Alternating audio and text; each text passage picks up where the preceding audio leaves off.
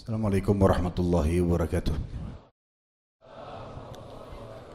Alhamdulillah selalu kita ucapkan kalimat mulia ini kepada zat yang maha mulia zat yang selalu mengurus dan mengawasi serta memenuhi kebutuhan hamba-hambanya Allah satu-satunya yang telah menciptakan, mengurus, mengawasi semua yang di langit dan semua yang di bumi tanpa ada sekutu bersamanya dia telah menggantungkan dengan kemahamurahannya kebutuhan kita dengan kalimat sederhana tapi penuh dengan berkah Alhamdulillah.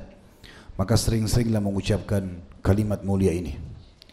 Kita panjatkan salam hormat kita penuh dengan kerinduan penghormatan kepada manusia terbaik manusia yang telah membawa kepada kita hukum halal haramnya sang pencipta Allah sehingga kita punya panduan hidup manusia yang telah dipilih oleh sang pencipta untuk menutup risalah kenabian dan kerasulan dan juga diperintahkan olehnya untuk semua manusia dan jin menjadikan manusia terbaik ini sebagai suri tauladannya menciplak hidupnya. Apa pun yang dia kerjakan dari perilaku keseharian sampai ibadah kepada sang pencipta Allah wajib untuk diikuti. Allah bersama malaikatnya mengucapkan juga salam hormat kepada manusia terbaik ini dan dijadikan ibadah untuk orang-orang beriman maka sangat wajar kalau kita selalu membacakan salawat dan taslim kepada Nabi besar Muhammad sallallahu alaihi wasallam. Seperti biasa teman-teman sekalian sebulan sekali Allah bila Allah mudahkan dan semoga Allah berkahi kita membahas serial sahabat. Dan pada hari ini kita membahas seorang sahabat yang mulia Bilal bin Abi Rabah atau Bilal bin Rabah. Riwayat lain mengatakan Bilal bin Riyah seorang sahabat yang menjadi simbol keadilan dan kesempurnaan Islam. Tidak ada rasisme, tidak ada perbedaan antara orang yang berkulit hitam dan kulit putih. Jenjang sosial, ekonomi, atau jabatan apa pun kalau sekarang titel-titel pendidikan tidak akan berpengaruh di mata Allah. Tapi yang berpengaruh adalah ketaatannya dan keimanannya.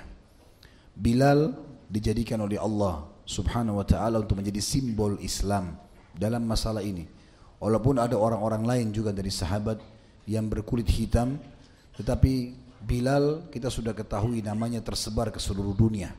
Hampir tidak ada orang yang mempelajari sejarah Nabi yang tidak mengenal kisah Bilal. Manusia yang terbaik ini yang sudah dipilih setelah para nabi-nabi di kalangan sahabat ridwanullahi alaihim adalah manusia yang juga menjadi simbol keberanian dalam membela agama Allah. Simbol orang-orang yang mencintai jihad mencintai kesabaran juga menjadi orang yang telah dijamin surga oleh baginda Nabi SAW dan tidak mudah untuk mendapatkan jaminan surga dalam arti katakan masuk ke dalam surga tanpa hisap dan sudah masyhur hadis di mana Nabi SAW mendengarkan suara terompa sendalnya Bilal di surga berjalan di hadapan Nabi sallallahu alaihi wasallam. Maka Nabi pun bertanya kepada Bilal, "Apa yang kau lakukan?" Maka Bilal pun sambil menangis mengatakan, "Aku hanya mengerjakan dua rakaat solat setiap kali selesai bersuci atau solat sunnah wudhu yang biasa sudah dikenal dalam buku-buku fikih kita." Orang inilah teman-teman sekalian yang Umar bin Khattab di zaman jahiliyah dulu sempat menjadi salah satu tuannya yang memang memerintahkannya, menyuruhnya. Lalu setelah Islam mengucapkan kalimat yang mulia yang sudah masyhur Umar mengatakan setelah Islam untuk menunjukkan bahwasanya Islam mendahulukan keimanan dan ketakwaan dan bukan para wajah juga poster tubuh. Abu Bakar adalah pemimpin kami atau sayyid kami yang telah memerdekakan Sayyid kami, tuan kami juga Bilal. Umar memanggil Bilal yang tadinya dipanggil sebagai seorang budak di masa jahiliyah, setelah Islam dipanggil menjadi tuan. Saudaraku seiman, berbicara masalah Bilal bin Rabah atau sebagian riwayat menyebutkan Bilal bin Riyah. Ayahnya Rabah tidak tersebutkan dalam buku-buku sejarah tentang keberadaannya tapi ibunya bernama Hamamah, seorang wanita berkulit hitam dari negeri Habasyah yang membawa anaknya dari negeri Habasyah, Bilal untuk menuju ke Mekah Dan pada saat itu memang mereka dalam keterbudakan, diperjualbelikan. Dan Bilal sempat tinggal di Mekah atau tinggal di Mekah dari masa kecilnya sampai berumur 30 tahun lalu dia menganut Islam. Bilal tepatnya lahir 43 tahun sebelum hijrah. Dalam arti kata, dia berumur 30 tahun masuk ke dalam agama Islam. Julukannya di Mekah disebutkan dengan Ibnu Sauda atau anak yang berkulit hitam. Dan ini bentuk penghinaan sebenarnya oleh masyarakat Mekah. Karena mereka menganggap orang berkulit hitam adalah orang yang nomor dua atau nomor tiga di masyarakat itu sendiri.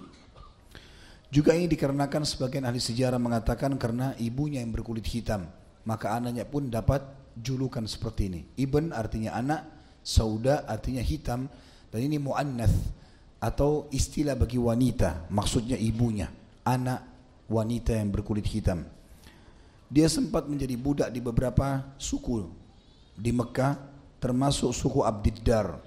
Lalu kemudian terakhir sekali jatuh di tangan Umayyah ibn Khalaf. Bilal radhiyallahu anhu awalnya adalah seorang budak diperjualbelikan dan dia disukai oleh tuan-tuannya karena orangnya sangat kuat, amanah, tidak pernah mengeluh dan juga tidak pernah menganggap remeh sesama budak di Mekah. Maka dia dicintai oleh tuan-tuannya, majikannya sampai Bilal termasuk orang yang diperebutkan oleh orang-orang Mekah untuk diperbeli untuk dibeli termasuk Umayyah bin Khalaf terakhir mengambilnya. Dan Umayyah bin Khalaf adalah orang terkaya Mekah. Baru kemudian datang setelahnya Abu Jahal dan teman-temannya yang lain. Maka Bilal bekerja menjadi budak di seorang yang paling kaya di Mekah pada saat itu. Bilal juga dicintai oleh kalangan budak karena dia tidak pernah merasa dirinya lebih daripada budak yang lain sebelum masuk Islam. Memang orangnya memiliki akhlak yang mulia selalu berbuat baik karena di zaman jahiliyah para budak itu saling berbangga satu sama yang lain. Merasa dirinya kalau kerja di orang kaya, maka budak-budak yang di tempat orang miskin dianggap remeh. Bahkan mereka buat sewenang-wenang, menyiksa dan seterusnya. Tapi Bilal tidak melakukan itu, maka dia dicintai di kalangan majikan dan dicintai juga di kalangan budak-budak. Kisah awal masuk Islamnya Bilal. Bilal pada saat itu melihat bagaimana kondisi Mekah bagaimana orang-orang sangat zalim. Dia dan teman-temannya para budak bisa dipukul setiap saat, bisa disiksa, bisa ditumpahkan darahnya. Tidak ada yang bisa menuntut. Budak pada saat itu halal darahnya. Boleh dibunuh, boleh dipukul. Bahkan terkadang mereka disiksa oleh majikannya hanya karena salah masak saja atau hanya karena lupa membawa air. Itu sudah cukup untuk bisa ditumpahkan darahnya. Kezaliman yang luar biasa. Bilal saksikan tiap hari Bahkan sering kali disuruh oleh tuannya dia disuruh siksa budak-budak yang lain. Kalau mereka tidak mau patuh. Walaupun Bilal tidak mengerjakan itu, dia berusaha menghindar dan mencari segala macam alasan agar tidak menyiksa budak-budak yang lain. Sisi yang lain, Bilal juga melihat kondisi ibadahnya orang-orang Mekah. Mereka menyembah berhala. Para budak disuruh mengukir patung-patung. Para budak dipukulin, pada budak disuruh untuk menyembah patung secara paksa. Bahkan para budak diperintahkan hal-hal yang sangat memilukan. Ya. Memilukan ini dalam arti kata tidak diperlakukan dengan primanusiaan. Misal tidak diberi makan dalam dua hari. Misal diambil hak paksanya, anaknya diambil misalnya.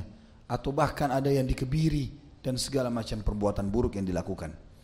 Bilal juga melihat para majikan menyembah berhala Padahal mereka tahu ada Ka'bah. Mereka yakin ada Tuhan namanya Allah. Dan Bilal sangat faham masalah ini sebelum Islam.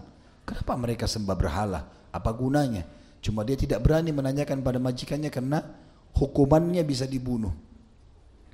Semua ini bergejolak di dalam jiwa Bilal radhiyallahu anhu sampai dia mendengar ada seseorang penduduk Mekah dari tuannya Mekah yang dikenal dengan jalur nasabnya yang suci, orang kayanya Mekah dihormati tokoh masyarakat dialah Nabi Muhammad sallallahu alaihi wasallam. Pada saat beliau menyampaikan tentang kenabiannya, maka berbondong-bondong orang banyak datang di antaranya Bilal radhiyallahu anhu. Melihat kejadian tadi teman-teman sekalian, keyakinan orang-orang Mekah, kemudian kondisi penghinaan terhadap para budak, maka Bilal mendengar Nabi SAW menyampaikan kalau dia seorang Nabi, utusan Allah. Dan Bilal dengar juga dari orang-orang yang ada di Bilal mendengar dari orang-orang yang ada di Mekah kalau ada Tuhan namanya Allah. Dia udah dengar tapi dia tidak tahu bagaimana cara beribadah. Maka dia pun datang ke majlis Nabi Shallallahu Alaihi Wasallam di rumah Darul Arqam, kemudian mendengarkan dari Nabi Shallallahu Alaihi Wasallam. Di antara yang Nabi SAW sampaikan, semua apa yang selama ini dia bimbang terjawab dalam satu kali pertemuan. Nabi SAW larang untuk menyekutukan Allah syirik, nggak boleh menyembah-nyembah berhala. Allah itu yang menciptakan langit dan bumi dan depan mata kita ada Ka'bah sebagai faktanya. Orang Mekah pun meyakini itu benda-benda patung mereka yang mereka yang ukir, mereka yang buat. Bilal spontan pada saat itu menemukan, langsung menangkap poinnya. Kemudian juga Nabi SAW mengatakan dalam Islam tidak ada perbedaan antara orang Arab dengan orang Ajam. Bilal orang Ajam pada saat itu. Karena istilah Arab dan Ajam, Ajam artinya semua selain suku Arab. Ini bukan bentuk penghinaan tapi istilah supaya mudah memahami pada saat itu. Dan Nabi SAW juga menggunakan istilah ini dalam sabda beliau, La farka baina Arabin wa ajamin illa bittaqwa. Tidak ada perbedaan antara orang Arab dan orang ajam kecuali dengan ketakwaan. Terus Nabi SAW menekankan tentang masalah Islam, tidak boleh berzina, tidak boleh mencuri. Ya. Dan sampai akhirnya dikatakan tidak boleh membunuh secara zalim. Akhirnya Bilal jadi tangkap. Poin semua yang jadi masalah yang dihadapi Islam ini terjawab. Ini ajaran agama yang luar biasa. Walaupun dia seorang budak, tidak boleh sama sekali dihina, dipukul. Bahkan ada hadis Nabi Shallallahu Alaihi Wasallam, siapa yang sengaja menghukum budaknya tanpa kesalahan, maka dia akan dihukum oleh Allah pada hari kiamat. Kalau dia potong tangannya, kalau dia pukul misalnya atau dia bunuh tanpa sebab, maka hari kiamat Allah juga akan kisos dia nanti. Maka tanpa ragu, Bilal pun akhirnya mengucapkan syahadat. Pada hari yang bersamaan teman-teman sekalian, Bilal pun mulai dari sana pulang terlambat dari Darul Arkam, maka tuannya Umayyah marah. Ditanya dari mana kau Bilal? Kenapa kau tidak datang? Kenapa kau tidak ada saya lagi cari? Tanpa ragu teman-teman sekalian, Bilal tidak sembunyikan keislamannya. Karena ada orang di Mekah menyembunyikan keislaman dan pada saat itu dibolehkan oleh Nabi Shallallahu Alaihi Wasallam. Orang menyembunyikan Islamnya karena takut disiksa boleh, tidak masalah. Tapi ada di antara sahabat-sahabat yang luar biasa. Tidak mau sembunyikan. Ini kebenaran selesai. Mau disiksa, mau dibunuh. Di hari pertama Islam siap untuk hadapi semua itu. Dan ini satu hal yang luar biasa pada pribadi orang seperti Bilal. Yang semestinya dia penuh dengan ketakutan. Budak bisa dibunuh setiap saat. Enggak ada orang yang membelahnya. Dia mengatakan, saya dari rumah Muhammad dan sudah mengikuti ajarannya. Maka Bilal spontan, maka Umayyah spontan marah. Umayyah orang yang sangat benci dengan Nabi SAW. Dia segrup dengan Abu Jahal, dengan Abu Lahab. Bilal spontan langsung dicambukin pada saat itu, dipukulin, dicabut bajunya sampai berdarah-darah. Umayyah pun memanggil teman-temannya semua. Ayo kita rame-rame siksa. Bilal budak saya sudah ikut-ikutan masuk Islam. Maka mereka pun rame-rame menyiksanya. Datang menyiksanya. Dan sampai pada saat Umayyah sudah capek menyiksanya, penuh dengan luka-luka di badan Bilal. Dan terus saja Bilal mengucapkan kalimat mulia, Ahad, Ahad, artinya Esa, Esa, Allah Maha Esa, Allah Maha Esa. Karena itu yang dia tangkap, tidak boleh mencukup dengan Allah. Dan nanti setelah hijrah ke Madinah, sempat Umar bin Khattab tanya Bilal dan beberapa sahabat, kenapa engkau memilih kalimat Ahad, Ahad? Kenapa bukan kalimat lain? Kenapa bukan Allah misalnya? Kata Bilal, karena saya tahu kalimat itu yang paling membuat mereka benci. Justru saya ucapkan. Biar saya merasakan, biar dia tahu itu adalah ini keyakinan saya. Maka mereka pun Umayyah kalau sudah capek teman-teman sekalian, dia mengikatkan rantai di leher Bilal, mengikat tangannya, radhiyallahu anhu, kemudian diseret di jalan dan diiklankan. Siapa saja yang mau siksa, yang memukul bahkan membunuh Bilal halal enggak ada hukumannya enggak ada diahnya enggak ada gantian denda kalau dia tidak dia dia budak orang umum kemudian dibunuh orang lain maka tuannya bisa minta diahnya, dendahnya. Pada saat itu sekitar 100 ekor unta. Maka buaya mengiklankan, ini boleh, disiksa silakan, bunuh saja, nggak ada masalah. Semua anak kecil lemparin batu, ada yang lemparin kotoran, ada yang pukulin kepalanya, segala macam. Luar biasa siksaan yang terjadi. Sudah capek, sudah letih di siang hari dari pagi sampai menjelang siang, menjelang sore, menjelang siang hari, di siang bolong, capek disiksa. Maksudnya Umayyah dan orang-orang sudah selesai menyiksanya, tapi Allah belum mengatakan ajalnya. Maka Umayyah pun menemui Bilal di tengah jalan dalam kondisi semua badannya luka, berdarah-darah, capek, letih. Dia pun menyuruh lagi budak-budak yang lain. Suruh mengikat tangan dan kaki Bilal di kiri kanan. Ikat dengan rantai, biasanya mereka menggunakan besi yang bulat dan besi bulat itu diikat dengan rantai. Diikat ukuran pergelangan tangan kiri kanan dan kaki. Kemudian ditarik oleh setiap tangan dan kaki dua orang budak. Ditarik dengan keras. Sehingga seluruh otot-otot Bilal dan tulangnya radhiyallahu anhu tertarik dengan keras. Kemudian diseret di padang pasir yang panas. Dan pada saat itu pun dikerumuni oleh orang-orang, bukan satu orang, bukan Umayyah. Kita bayangkan kalau kita di posisi sahabat yang mulia, ya, tuan yang layak kita katakan tuan kita sebagaimana Umar mengatakan tuannya Umar, Bilal radhiyallahu anhu dengan sangat tabah, sabar. Dia mengatakan tetap ahad, ahad. Kata Umayyah, wahai Bilal, tinggalkan kalimat itu. Kembali kepada Tuhan Tuhanku, maka aku akan lepaskan kamu. Bilal tetap mengatakan ahad, ahad, terus saja, tidak peduli dengan perkataan itu. Maka Umayyah karena malah, dia menyuruh memanaskan batu yang besar.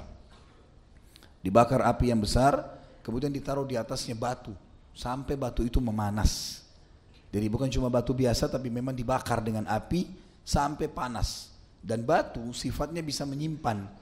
Kita tahu batu kalau kena matahari dia kita dudukin panas. Kalau dia kena misalnya musim dingin karena angin yang dingin, dia juga bisa dingin. Seperti itu, dia menyimpan beberapa saat suhu yang ada. Maka batu ini sangat panas, lalu diangkat dengan beberapa orang menggunakan wadah besi sampai diletakkan di atas dada Bilal radhiyallahu anhu dalam kondisi panas dan sampai membakar kulit-kulitnya radhiyallahu anhu. Sebagian riwayat mengatakan sampai otot-ototnya koyak ya, berdarah semuanya. Tapi Bilal tetap mengatakan ahad ahad. Kuasa Allah. Semua kesulitan ada kemudahan. Fa inna ma'al usri yusra. Di setiap kesulitan akan ada kemudahan. Allah Subhanahu wa taala perdengarkan Abu Bakar tentang kajian ini. Abu Bakar seorang tokoh Mekah yang sudah kita tahu kisahnya dan kedermawannya dan keimanan yang luar biasa. Dan ini sudah kita bahas di serial Sahabat yang pertama. Beberapa bulan yang lalu atau tahun yang lalu kurang lebih Beliau orang yang sangat dermawan. Mendengar Bilal lagi disiksa, berikut juga dengan beberapa sahabat Nabi yang lain yang tetap mengiklankan keislamannya, seperti Suhaib rumi kemudian uh, juga Sumayyah dan Yasir. Ya. Tapi Sumayyah dan Yasir sempat terbunuh sebelum ditebus oleh Abu Bakar. Lalu Abu Bakar pun datang menebus Bilal dan Suhaib. Tapi kita jadikan bahasan kita adalah Bilal.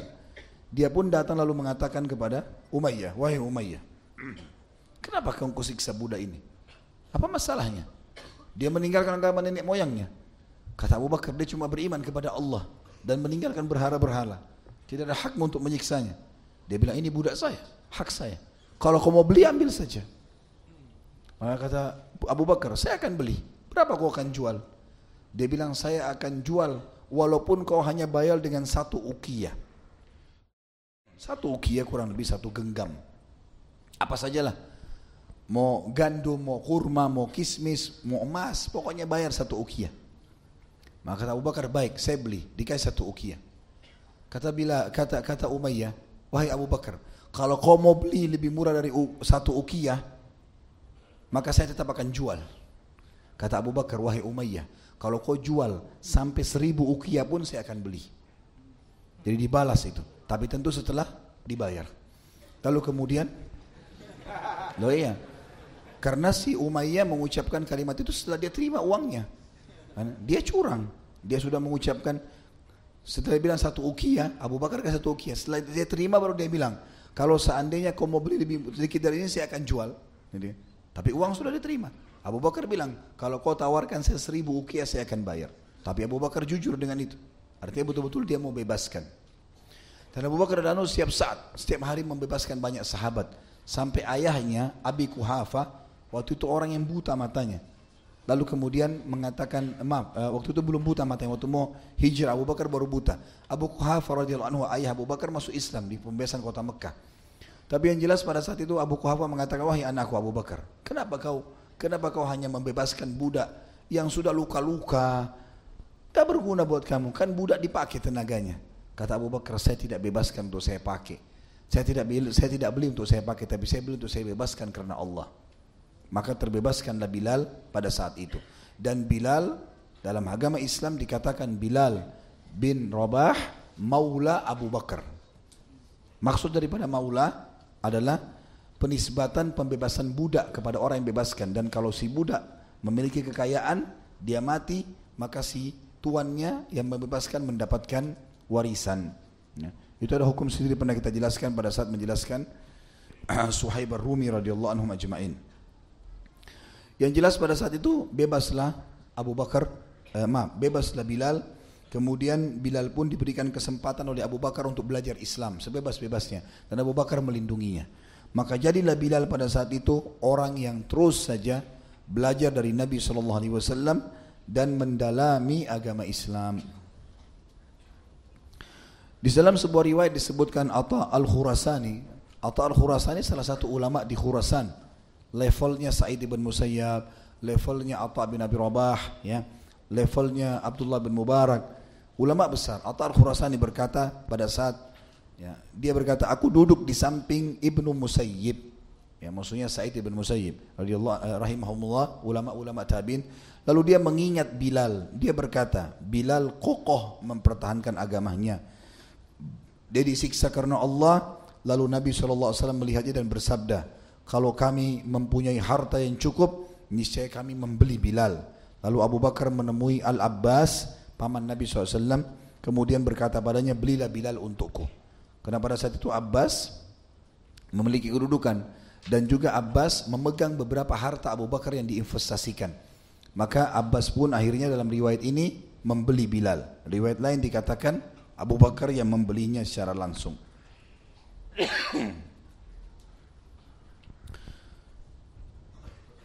Dari Kais rahimahullah juga disebutkan riwayat lain. Ia berkata Abu Bakar membeli Bilal yang ditimpa batu oleh majikannya dengan harga lima ukiah emas. Majikannya berkata, kalau engkau tidak mau kecuali membelinya dengan satu ukiah saja, niscaya kami tetap menjualnya kepadamu. Maka Abu Bakar menjawab, kalau kalian tidak mau menjualnya kecuali dengan seratus ukiah, niscaya aku tetap membelinya. Ini riwayat yang lain yang menjelaskan tentang prosesi pembebasan Bilal. Dan ini yang diucapkan oleh Umar tadi saya bilang perkataan yang mulia Abu Bakar sayyiduna wa a'taqa bilalan sayyidina. Abu Bakar adalah pemimpin kami, tuan kami dan juga dia telah memerdekakan sayyid atau tuan atau pemimpin kami Bilal. Bilal terus saja dihormati teman-teman sekalian oleh para sahabat. Juga Nabi SAW didudukan sebagai sahabat yang mulia Sebagaimana kita akan lihat nanti bagaimana peran-peran dan kiprahnya setelah hijrah ke Madinah. Tapi khusus perilaku Abu Bakar ini, pada saat dia tebus Bilal tadi, ini Allah turunkan ayat Al-Quran. Dalam surah Al-Lail, ayat 19 sampai 21 yang bunyinya, A'udhu billahi minasyaitan rajim, wa ma li ahadin indahu min ni'matin tujza illa btigha'a wajhi rabbihil a'la wa la sawfa yarda' dan tidak ada seorang pun yang memberikan satu nikmat kepadanya yang harus dibalasnya tetapi dia memberikan itu semata-mata karena mencari wajah Robnya yang maha tinggi. Dan niscaya kelak dia akan mendapatkan kesenangan yang sempurna. Kata para ahli tafsir disepakati ayat-ayat ini turun tentang Abu Bakar As-Siddiq radhiyallahu anhu ketika dia membeli Bilal dan memerdekakannya di jalan Allah. Jadi maksud dengan dan tidak ada seorang pun yang memberikan suatu nikmat kepadanya yang harus dibalasnya. Maksudnya Abu Bakar waktu dia beli lima ukiah emas tadi, Bilal dia nggak berharap balasan. Bilal sudah luka-luka, ya, sudah lemah, bisa meninggal, tapi dia tidak berharap balasan untuk itu. Tapi dia memberikan semata-mata karena mencari wajah Robnya yang maha tinggi dan niscaya dia kelak akan mendapatkan kesenangan sempurna. Kata ulama tafsir, Allah jamin Abu Bakar masuk surga gara-gara perbuatan itu salah satunya. Karena dia melakukan pembebasan budak ini sebagaimana nanti kita akan jelaskan dalam pelajaran kita fadilah membebaskan budak Al-Quran pernah turun teman-teman sekalian karena kedudukan Bilal. Disebutkan dalam sebuah riwayat dari Sa'ad radhiyallahu anhu dia berkata kami berenam bersama Rasulullah SAW maka orang-orang musyrikin berkata kepada beliau usirlah mereka darimu sehingga mereka tidak berbuat lancang terhadap kami pada saat itu yang ada enam orang itu adalah aku Abdullah bin Mas'ud maksudnya saat tadi berkata ya Bilal seorang laki-laki dari suku Huzail dan dua laki-laki lain maka Allah menurunkan firman Allah kepada kami berenam Surah Al-An'am ayat 52 sampai 53. Yang bunyinya diriwayatkan Imam Muslim tentunya nomor hadisnya 2413 dalam Fadail Sahabah, keutamaan para sahabat dan Ibnu Majah juga sebutkan dalam kitab Zuhud nomor 4128. A'udzu billahi minasyaitonir rajim. ولا تطرد الذين يدعون ربهم بالغداة والعشي يريدون وجهه. ما عليك من حسابهم من شيء وما من حسابك عليهم من شيء فتطردهم. فتطردهم فتكون من الظالمين. وكذلك فتن الذي وكذلك فتن بعضهم ببعض ليقولوا أهؤلاء ليقولوا أهؤلاء من الله عليهم من بيننا. أليس الله بأعلم بالشاكرين؟ terjemahannya Dan janganlah engkau hai Muhammad mengusir orang-orang yang menyuruh Robnya di pagi dan petang hari. Dan ayat ini turun kepada enam orang termasuk Bilal. Artinya Allah mengikrarkan dari langit tujuh sana, dari atas langit, kalau Bilal termasuk orang yang rutin berzikir dan mengingat Tuhannya di pagi dan petang hari. Mereka mengharapkan wajahnya Allah. Engkau tidak memikul tanggung jawab sedikit pun terhadap perbuatan mereka dan mereka tidak memikul tanggung jawab sedikit pun terhadap perbuatanmu yang menyebabkan engkau berhak mengusir mereka sehingga engkau termasuk orang-orang yang zalim. Artinya orang-orang Quraisy tadinya minta, "Hai Muhammad, ini orang-orang budak-budak semua, keluarkan. Kami duduk dengarkan ceramahmu." Maka sebelum Nabi SAW mengambil keputusan, Allah turunkan ayat ini. Jangan pernah pindahkan orang-orang itu. Karena orang-orang itu adalah orang-orang yang berzikir kepada Allah. Jangan ikuti hawa nafsunya orang-orang kafir. Demikianlah kami telah menguji sebagian mereka, orang-orang kaya, dengan sebagian yang lain orang-orang miskin. Agar mereka orang-orang kaya berkata orang-orang semacam ini di antara kita yang diberi anugerah oleh Allah? Allah berfirman tidakkah Allah lebih mengetahui tentang siapa di antara mereka yang bersyukur?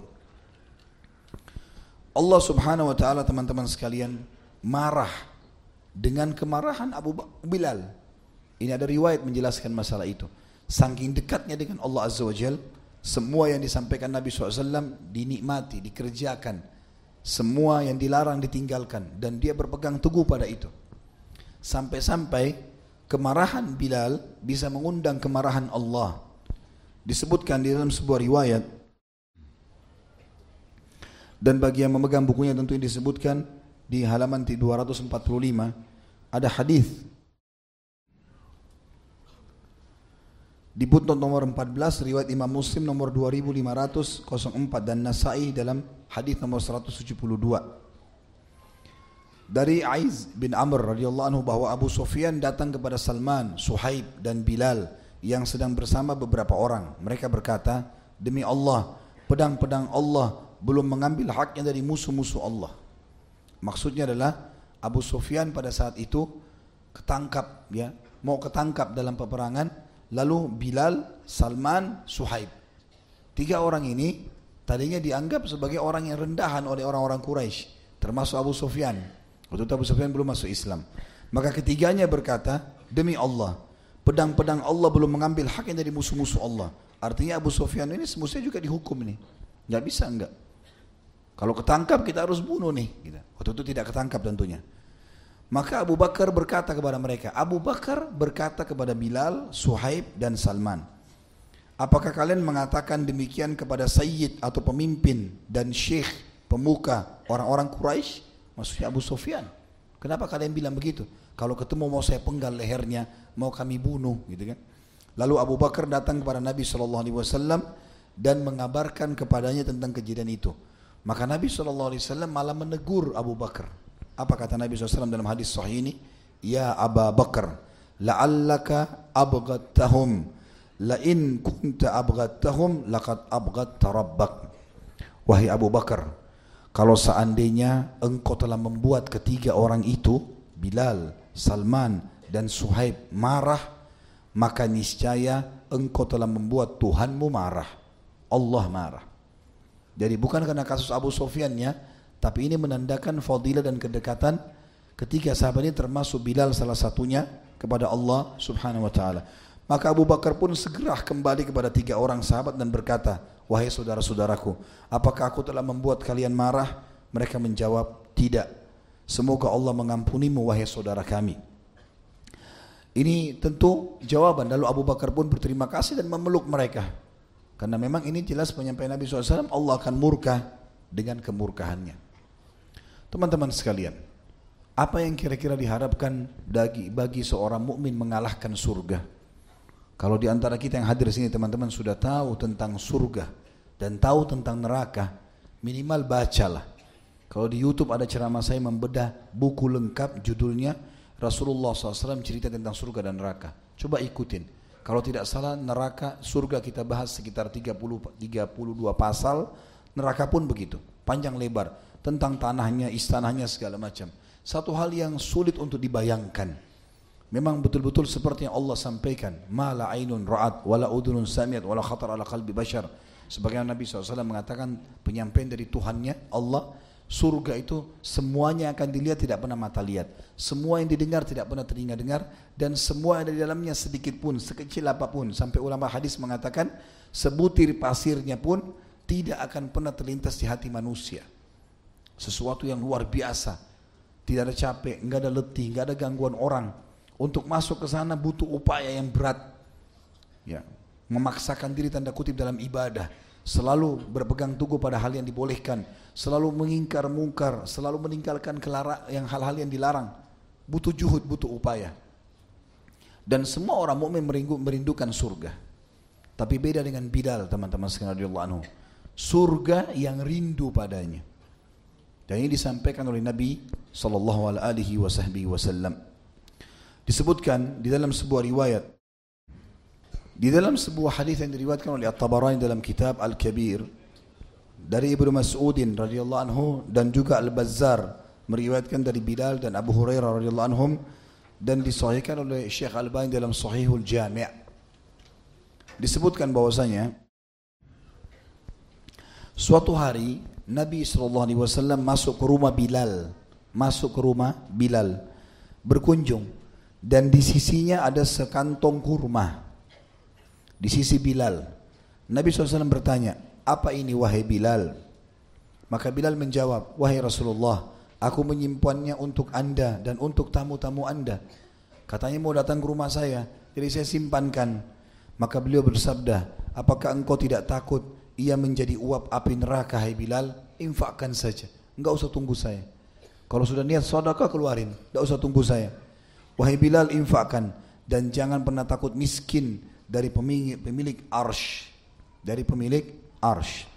Hadis ini dari riwayat Tabarani dan ini yang dimaksud dengan hadis ini dihubungkan dengan hadis yang lain sebagaimana diriwayatkan oleh Tirmidzi nomor 3798 Kitab Al-Manaqib dan Hakim menyebutkan nomor 137 dan disahihkan dan disepakati oleh Az-Zahabi.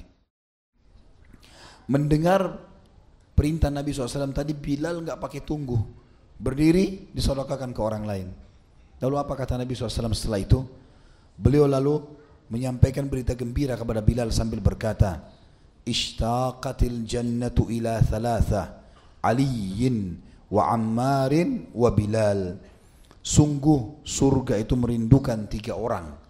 Kita semua merindukan surga, ini surga yang rindu bertemu dengannya. Ini bukan cuma sekedar jaminan masuk surga teman-teman sekalian.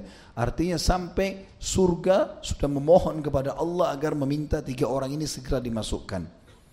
Ini adalah Ali bin Abi Talib, Ammar ibn Yasir dan Bilal bin Rabah. Dan Bilal salah satunya.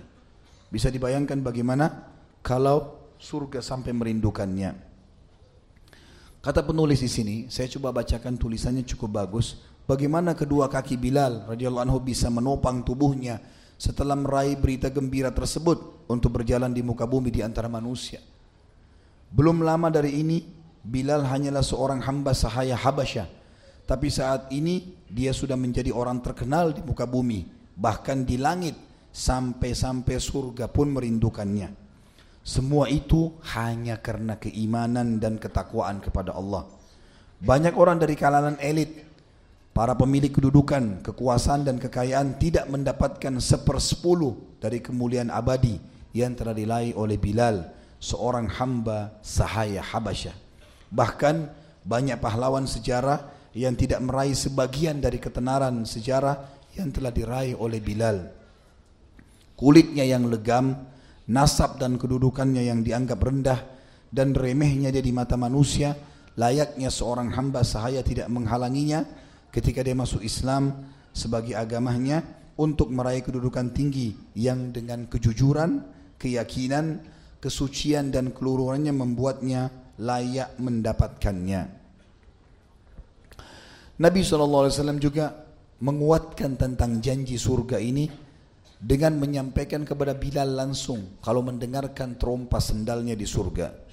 Kita dengarkan riwayat yang menyebutkan masalah itu dan hadis ini diriwayatkan oleh Ahmad nomor 360, Tirmidzi nomor 3689 dan Hakim menyebutkan nomor 285 serta Hakim mengatakan sahih sesuai syarat Bukhari Muslim dan keduanya Bukhari Muslim tidak meriwayatkan tapi disepakati oleh Az-Zahabi dengan kesahihannya.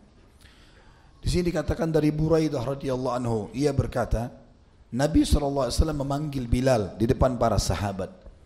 Beliau pun bersabda kepadanya, Ya Bilalu, bima sabaktani ilal jannah. Wahai Bilal, apa yang engkau lakukan sampai kau bisa dahului aku di surga? Bukan cuma masuk surga, dahului langkah kakinya Nabi di surga. Ini lafaz hadis begitu. Wahai Bilal, apa yang kau lakukan sampai engkau mendahuluiku di surga. Inni dakhaltul jannatal barihah fasami'tu khash khashtaka amami. Waktu saya semalam dimasukkan ke dalam surga, saya mendengar suara terompah sendalmu di depanku. Fa'ataitu ala qasrin min zahabin murabba'in. Lalu kemudian saya dibawa setelah itu ke sebuah istana yang sangat mewah dan istana itu berbentuk persegi. Fakultu liman hadal qasr. Lalu aku berkata kepada para malaikat, pemiliknya siapa istana ini? Qalu mereka berkata, dirajulin min ummati Muhammad. Maka dijawab ini adalah pemiliknya salah seorang dari umat Muhammad sallallahu alaihi wasallam. Qultu fa ana Muhammad. Maka saya pun mengatakan, saya Muhammad. Liman hadal qasr? Siapa kira-kira akan dapatkan dari umatku? Qalu li minal Arab ini adalah pemiliknya salah seorang dari turunan Arab. Kultu ana Arabiyun. Maka Nabi SAW mengatakan saya juga turunan Arab. Liman hadal qasr. Untuk siapa kira-kira istana ini? Qalu dirajulin min Quraisy. Para malaikat mengatakan seorang laki-laki dari Quraisy. Kultu fa'ana Quraisyun. Saya juga dari suku Quraisy. Liman hadal qasr. Untuk siapa istana yang mewah ini? Karena mewah sekali. Qalu li Umar bin Khattab untuk Umar bin Khattab. Faqala Bilal, "Ya Rasulullah, ma adzantu qattun illa sallaitu rak'atain." Maka Bilal pun mengatakan, "Ya Rasulullah, yang saya lakukan tidak pernah saya azan karena perintah Nabi dia suruh jadi muadzin, kemudian saya sholat dua rakaat, kemudian saya uduk kecuali saya sholat dua rakaat." Maaf, dikatakan saya tidak pernah azan kecuali saya sholat dua rakaat setelahnya wa ma asabani hadathun qat illa tawaddatu indaha. Dan kalaupun saya batal udu maka saya selalu udu lagi dalam mengerjakan solat. Faqala Rasulullah sallallahu alaihi wasallam bihadza. Rasulullah SAW bersabda karena inilah kau mendahuluiku. Banyak ulama hadis merincikan masalah makna hadis ini. Yang pertama bukan berarti Bilal lebih baik daripada Nabi SAW karena tidak mungkin ada orang mengalahkan baginda Nabi SAW. Mustahil itu.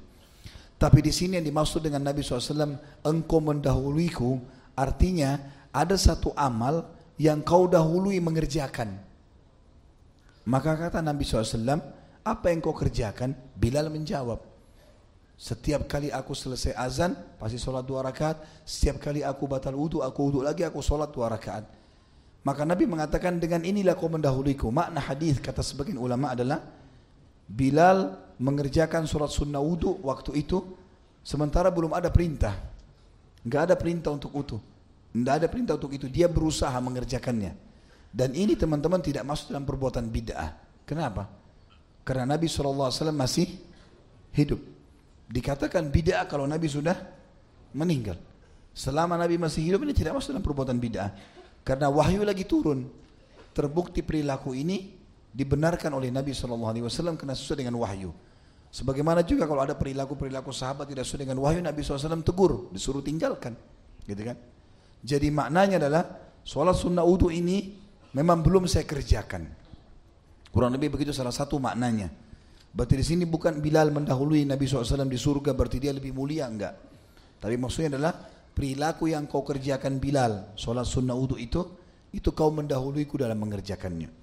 Dan ini sekali lagi bukan bid'ah kenapa? Karena Nabi SAW masih hidup. Kalau Nabi masih hidup tidak ada perbuatan bid'ah. Karena bid'ah adalah apa? Yang tidak dicontohkan, yang tidak diajarkan Nabi SAW dan para sahabat dan para sahabat, gitu kan? Setelah Nabi SAW meninggal. Hadis yang lain atau riwayat yang lain, maaf. Riwayat yang lain ini riwayatkan Imam Bukhari nomor 1149 dan Muslim nomor 2458. Abu Hurairah radhiyallahu anhu meriwayatkan bahwa Nabi SAW bersabda kepada Bilal pada saat sholat subuh. Selesai sholat subuh, Nabi SAW mengatakan di depan orang semua, Ya Bilalu, hadithni bi arja amalin amiltahu fil Islam.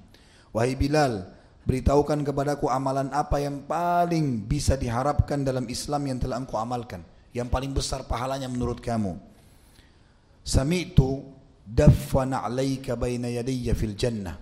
Karena aku sempat diperdengarkan bunyi gerakan sepatu atau sepasang sandalmu di depanku di surga.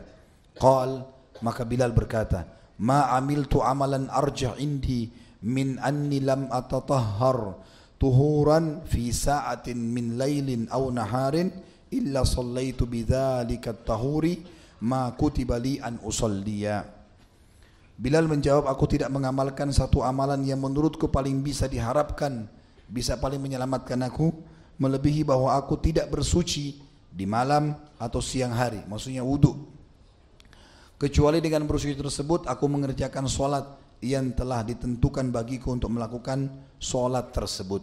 Maksudnya adalah yang dimudahkan untukku untuk mengerjakan. Artinya beliau mengikuti selalu habis uduk solat dua rakaat.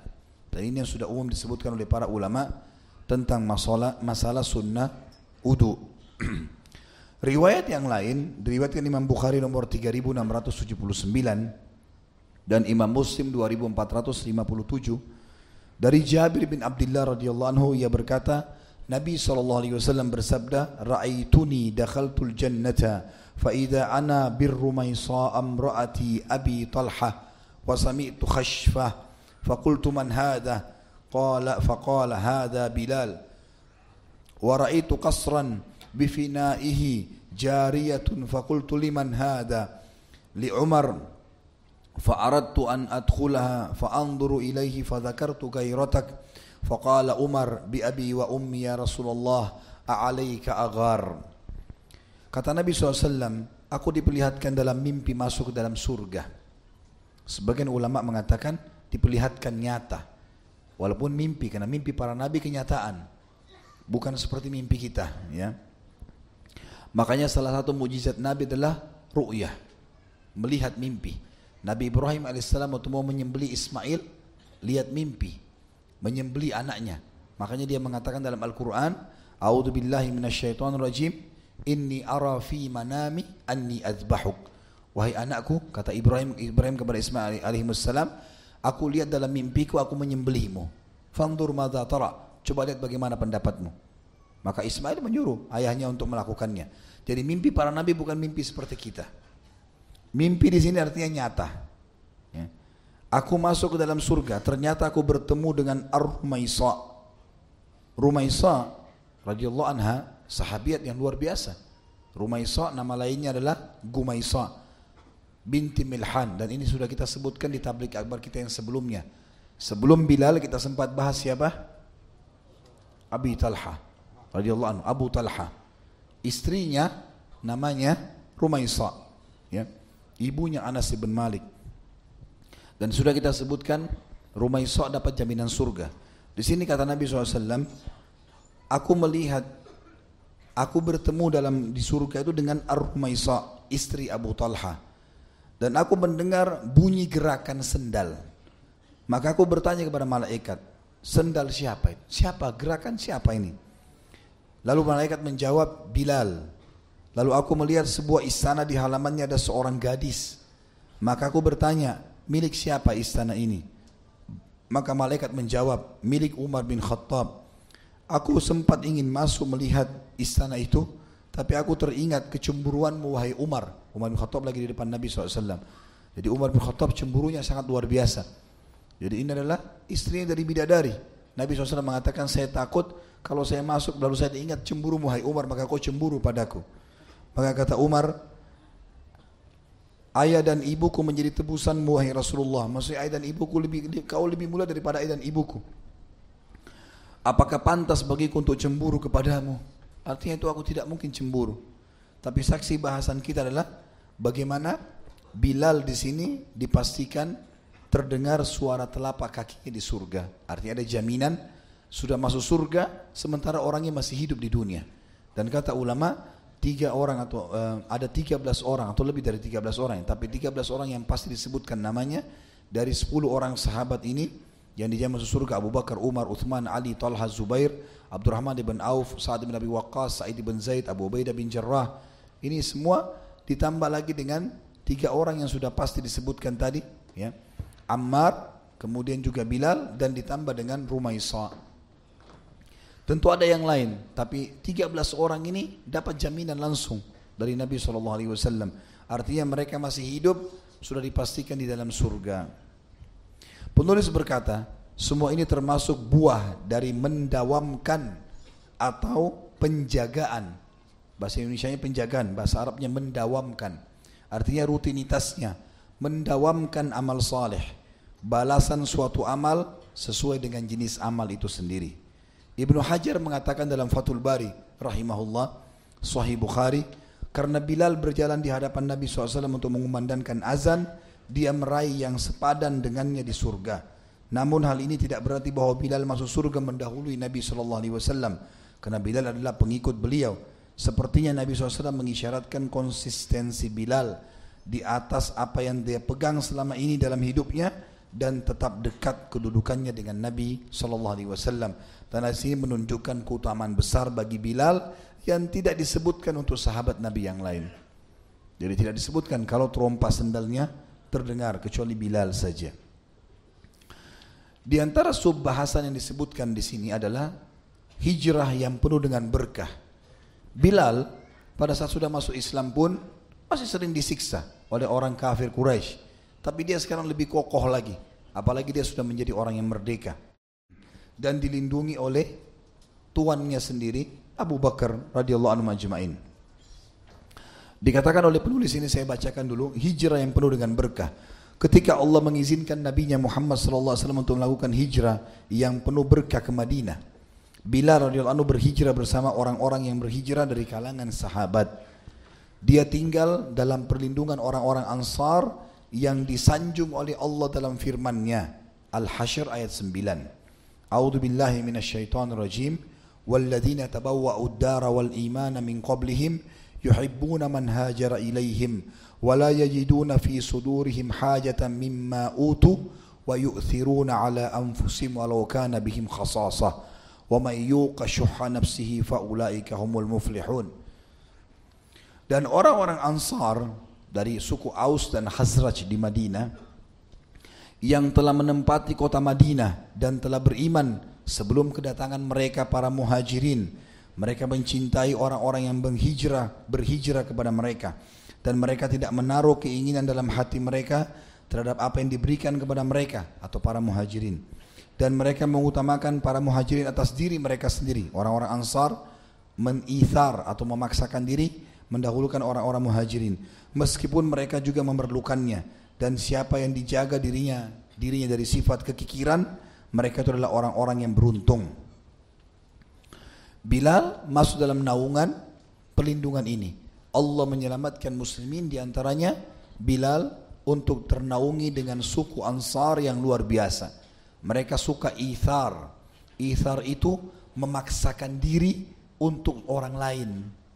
Sampai di antara orang-orang Ansar, mereka pernah kedatangan satu orang muhajir, kemudian Nabi SAW mengatakan siapa yang mau menjadikan ini sebagai tamunya, orang miskin dari Ansar mengatakan saya Rasulullah. Dipanggil ke rumah lalu dia tanya istrinya, ada makanan bisa kita hidangkan buat tamu? Kata dia, esok istrinya bilang cuma ada makanan anak kita, bayi, makanan anak kecil. Gak ada lagi. Dia bilang baik, buatkan, hidangkan buat tamu. Lalu padamkan lampu rumah supaya tamu tahu kita akan tidur. Lalu kemudian dihidangkan buat tamu. Tamunya pikir tuan rumahnya tidur dihidangkan makanan maka dia makan sampai habis. Sampai pagi akhirnya mereka kelaparan. Waktu sahabat ini pergi ke masjid kata Nabi SAW Allah kagum dengan perilaku kalian semalam. Allah tahu masalah itu. Jadi orang-orang Ansar punya kedudukan luar biasa. Maka Bilal jauh lebih aman sekarang dan lebih tentram dalam mengerjakan ibadahnya. Pada saat itu Bilal sempat waktu tiba di Madinah terserang penyakit demam. Dia dan Abu Bakar terserang penyakit demam. Dan orang-orang Ansar mengurus keduanya seperti mengurus diri mereka sendiri. Masuk ke subjudul lain teman-teman sekalian. Awal mula azan. Artinya berkah buat Bilal. Awal mula azan. Judul kita Bilal Muazzin Nabi Sallallahu Alaihi Wasallam. Nanti kita akan sebutkan mulianya azan ini teman-teman sekalian. Luar biasa. Dari Ibnu Umar kata penulis ini, awal mula azan radhiyallahu anhuma, ia berkata, ketika kaum muslimin tiba di Madinah, mereka pun berkumpul.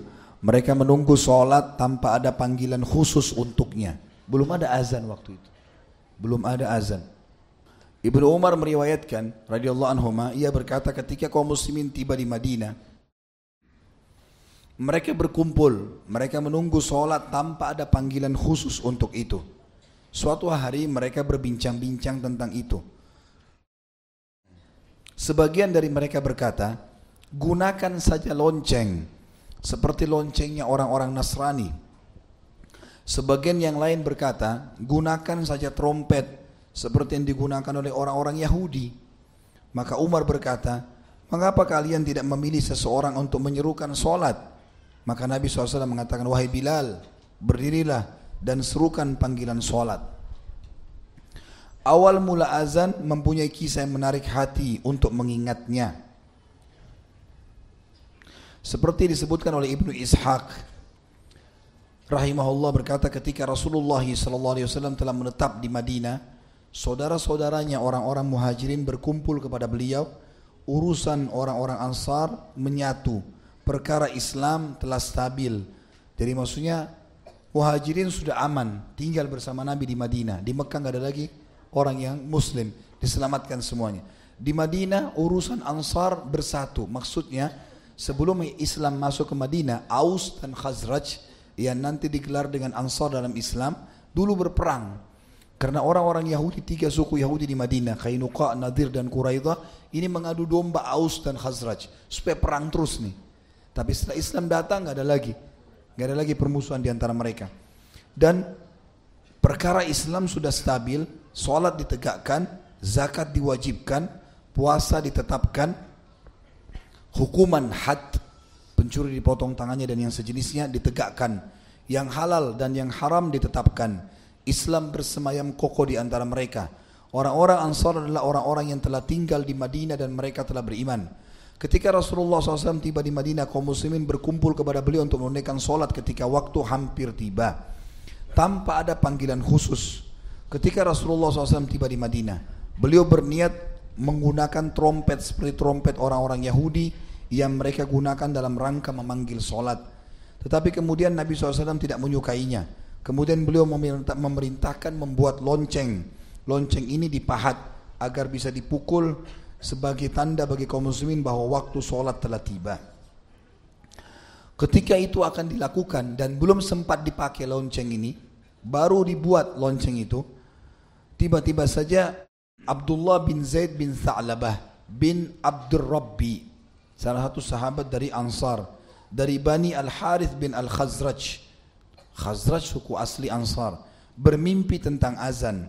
Lalu dia datang kepada Rasulullah SAW dan berkata kepada beliau wahai Rasulullah tadi malam dalam mimpi seseorang mengelilingiku mengelilingiku.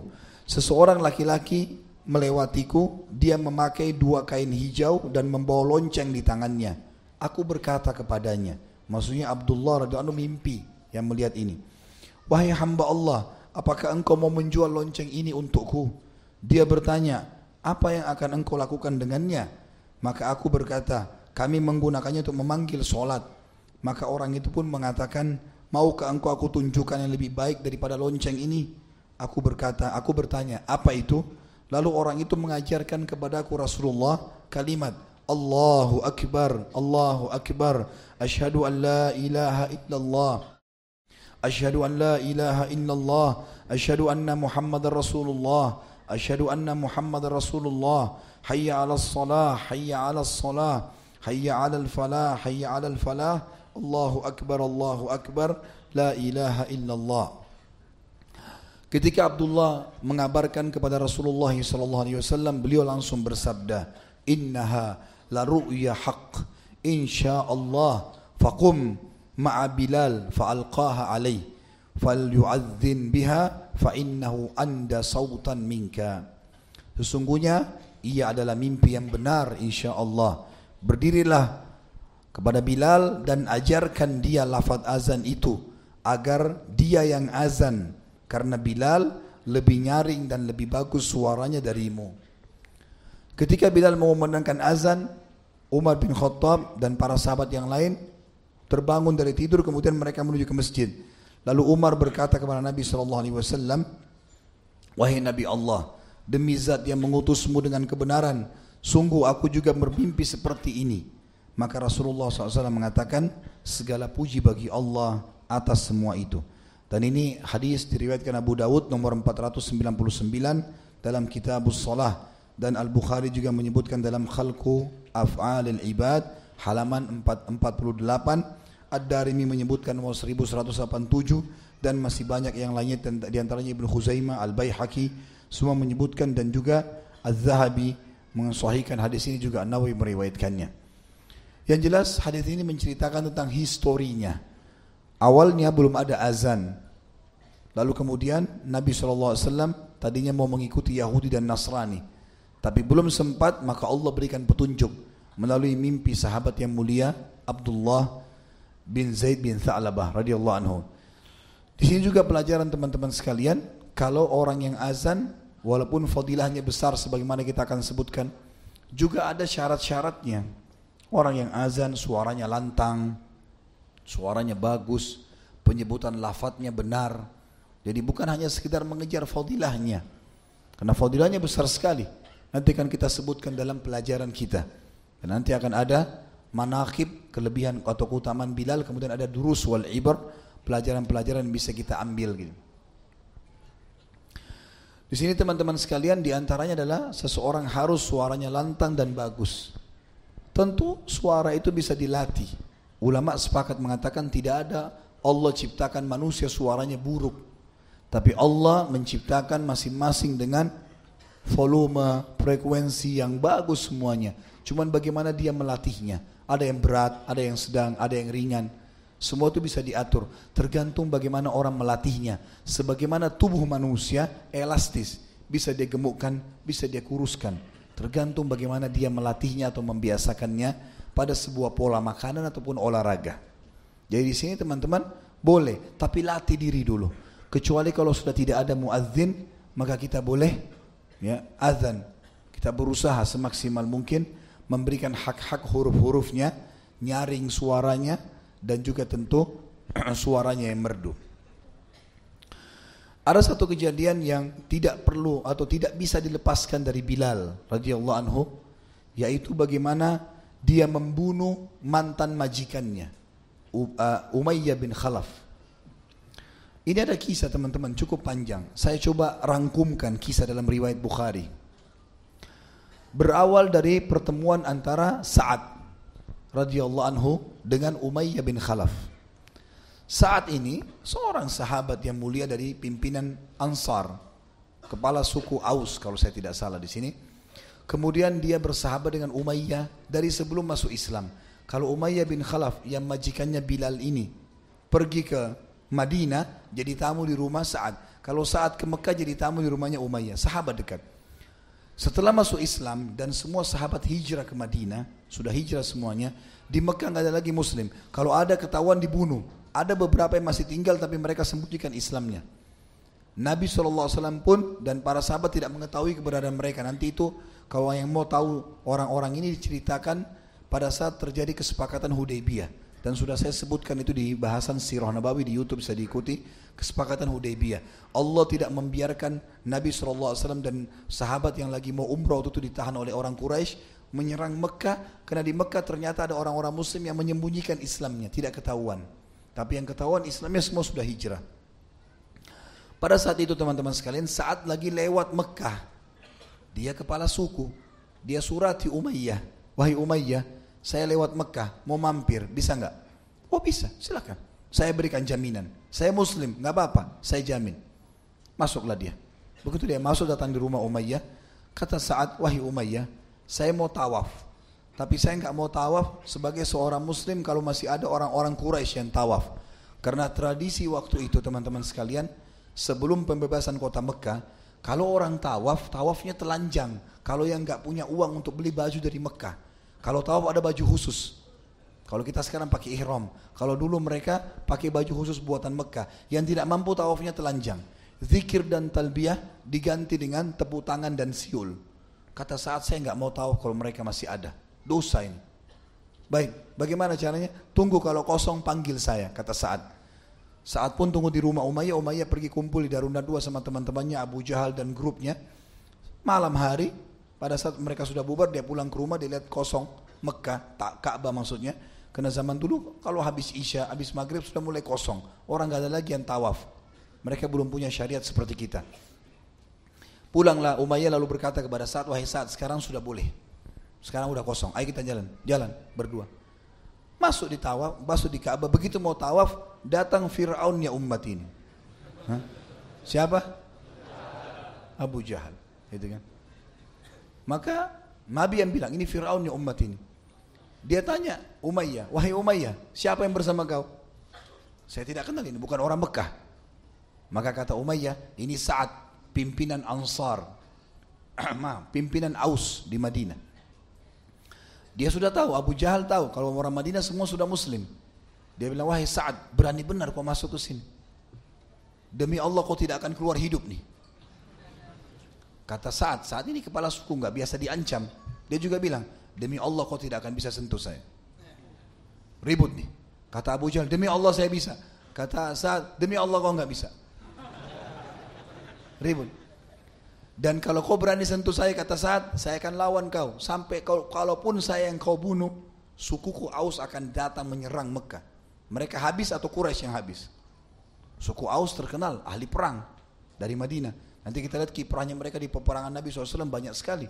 Pemberani semuanya. Gitu kan. Maka Umayyah bingung siapa yang dia mau pilih ini. Ini saat temannya. Muslim dari Madinah. Ini Abu Jahal temannya. Waktu itu dalam riwayat dikatakan jiwanya cenderung pada Abu Jahal.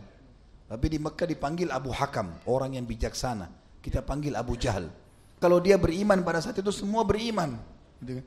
Cuma dia nggak mau. Waktu ditanya sama Abu Sufyan, kenapa kau enggak beriman wahai Abu Hakam? Kata dia apa? Dari dulu suku saya sama suku Muhammad bersaing. Bersaing.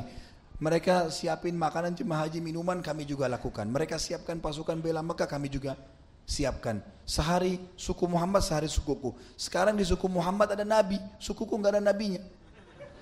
Kalau aku beriman berarti aku kalah. Gara-gara itu dia bilang saya tidak mau beriman sama Muhammad. Maka waktu Nabi dengar Nabi bilang dia Abu Jahal. Goblok nih orang. Kalau dia beriman, satu Mekah beriman. Abu Sufyan bilang, kau pemimpin kami, kalau kau beriman kami ikut. Maka dia sebutkan tadi, dia nggak mau beriman. Akhirnya Umayyah cenderung dengan temannya Abu Jahal. Dia bilang, wahai Sa'ad, jangan kau angkat suaramu depannya Abu Hakam. Karena ini pemimpin lembah ini. Apa kata kata kata, kata oh, oh, oh, saat waktu itu, wahai Umayyah, kau bukan bukannya bela saya sebagai tamu, malah kau membela orang ini yang mau membunuhku, gitu kan? Mana kemuliaanmu? Kalau begitu mulai sekarang putus hubungan persahabatan kita. Dan ingat, saya mau sampaikan satu hal. Kalau Nabi kami, Nabi Muhammad SAW, sudah menyampaikan kepada kami, kalau kami akan membunuhmu nanti. Kalimat ini, Nabi menyampaikan kepada kami, kalau kami akan membunuhmu. Tiba-tiba Umayyah terdiam. Lalu dia mengatakan, apakah Muhammad mengatakan dia kalian akan membunuhku? Kata saat iya. Lalu dia bilang, di mana Muhammad mengatakan kalian akan membunuhku? Kata saat tidak ada berita. Tetapi kami pasti akan membunuhmu. Apa kata Umayyah? Demi Allah Muhammad gak pernah dusta. Muhammad gak pernah dusta. Benar nih berarti. Maka dia tinggalkan. Dia tinggalkan saat, dia tinggalkan Abu Jahal. Dia pulang ke rumahnya. Di tengah jalan ada rupanya orang yang nanti masuk Islam jadi sahabat dengar, lihat, dia bilang di tengah jalan, demi Allah Muhammad gak pernah dusta nih. Dia tinggalkan Abu Jahal sama saat. Lihat di sini ya, pengecutnya Abu Jahal. Waktu sudah tinggal berdua Abu Jahal tinggalin saat. Tadi dia demi Allah, demi Allah, pendusta.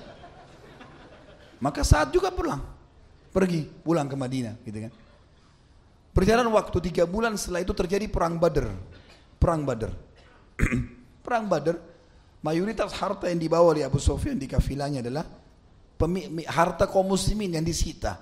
Dan paling banyak hartanya di situ Umayyah bin Khalaf, Abu Jahal, juga Abu Sufyan, Abu Lahab. Empat orang ini mayoritas memiliki harta. Harta rampasan dari muslimin ini.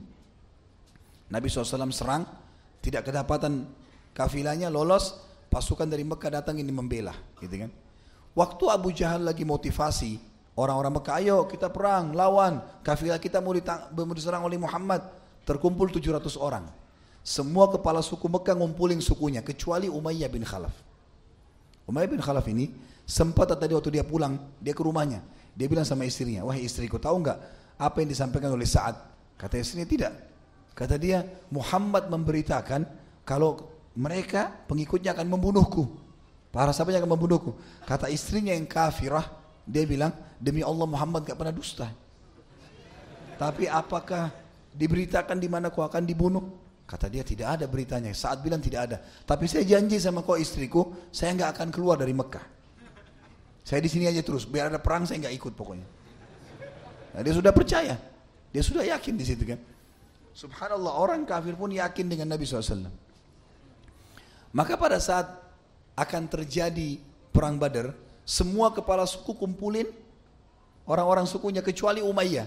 Umayyah duduk dan Umayyah ini suku suku Quraisy, pemimpin suku Quraisy yang paling banyak prajurit perangnya, 300 orang. Dia sendiri 300 orang. Duduk semua 300 orang depannya dia depan Ka'bah. Umayyah uh, Abu Jahal lewat. Dia lihat, wahai Umayyah, kenapa kau enggak bergerak? Kafilah kita diserang. Kau juga termasuk pemilik harta terbanyak situ. Dia bilang, wahai Abu Hakam, kau tidak ingat apa yang saat bilang? Tiga bulan lalu, kalau saya akan dibunuh oleh teman-temannya Muhammad, Abu Jahal bilang itu bohong, jangan dipercaya. Enggak, saya tidak akan keluar demi Allah. Abu Jahal tahu Pengaruhnya besar. Kalau Umayyah nggak ikut, ini masalah ini. 300 orang nggak ikut, bisa suku lain bubar juga nggak jadi ikut. Dia mau hartanya selamat. Dia pulang ke rumah, dia ambil dupa, diisi di apa bakaran dupa, ditaruh dupa, dupa itu khusus wanginya wangi perempuan. Wangi perempuan. Jadi kalau di Mekah orang lewat bawa itu berarti perempuan, kalau laki-laki lewat berarti banci. Ini khas perempuan. Abu Jahal ambil punya istrinya dia bawa ke dekat Ka'bah. Lalu dia bilang sama Umayyah, tatayyab, nih pakai ini minyak wangi. Pakai ini wangi-wangian. Umayyah tahu ini bawa perempuan. Kenapa kau kasih saya ini punya perempuan? Ya kau kan memang perempuan gak mau perang. Maka Umayyah marah nih, ditepis sama dia, lalu dia pulang ke rumahnya. Dia bilang saya akan ikut. Pulang ke rumah, dia bilang sama istrinya, siapkan perlengkapan perang saya. Kata istrinya, kau, kau sudah tahu, diingatkan lagi. Perkataan saat tiga bulan lalu. Kalau Muhammad beritakan teman-temannya akan bunuh kamu. Kenapa mau ikut? Dia bilang Abu Hakam permalukan saya. Saya akan keluar dari Mekah beberapa langkah nanti saya kembali lagi. Memang riwayatnya begitu. Ya. Supaya saya tidak dipermalukan. Subhanallah, sabda Nabi benar. Setiap kali istirahat pasukan Quraisy, Abu Jahal selalu jaga Umayyah. Dia tahu Umayyah ini mau lari. Jadi dia selalu jaga. Setiap istirahat, hai Umayyah kau duluan berdiri. Suruh berdiri. Jadi selalu dijaga sampai tiba di Badar. Sampai tiba di Badar. Baik, sekarang kita masuk ke inti bahasan kita. Ini semua rentetannya supaya kita tahu mukjizat Nabi SAW. Waktu perang Badar terjadi, muslimin menang. 314 orang melawan 1000 orang. Kalah Quraisy, kocar kacir. Gitu kan? Ada ceritanya panjang lebar kalau teman-teman ikuti di YouTube tentang kisah perang Badar, kisah yang perang yang mulia sekali. Bilal termasuk hadir dan orang yang hadir di perang Badar ini mulia, diampuni dosa-dosanya. Sampai kalau ada sahabat yang melanggar setelah perang Badar pun Nabi SAW mengatakan jangan diganggu ini orang Badar. Nggak apa-apa maafin ini orang Badar. Badar ini punya kemuliaan sendiri. Satu-satunya peperangan yang malaikat hadir dan ikut membunuh musuh itu di perang Badar. Sampai Allah menggambarkan dengan hari yang besar, gitu kan? Baik, yang jelas pada saat itu kalah orang-orang kafir Quraisy pada lari berantakan, ada orang-orang yang sedang ditawan oleh muslimin, banyak sekali harta rampasan perang. Karena muslimin waktu itu keluar bukan untuk perang, untuk mengejar kafilah. Perlengkapan perangnya sederhana. Quraisy dengan baju perang, semuanya hartanya dikasih.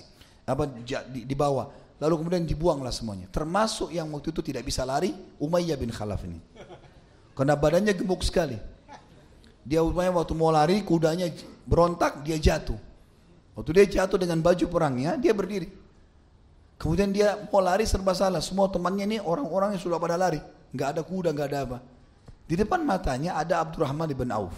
Radiyallahu anhu. Abdurrahman ibn Auf lagi ngumpulin harta rampasan perang. Pedang, perisai, kumpul-kumpulin. Ini kan tujuannya dibawa ke kemah Nabi. Nanti Nabi bagi rata kepada para sahabat. Cuma ngumpulin ini dapat pahala ini. Bawa ke sana nanti juga dapat rampasan. Maka kata ini Umayyah kenal Abdurrahman dulu di Mekah. Namanya Abdul Wud itu nama berhala. Dia tidak tahu kalau sekarang namanya Abdurrahman. Dia bilang, Hai Abdul ke sinilah.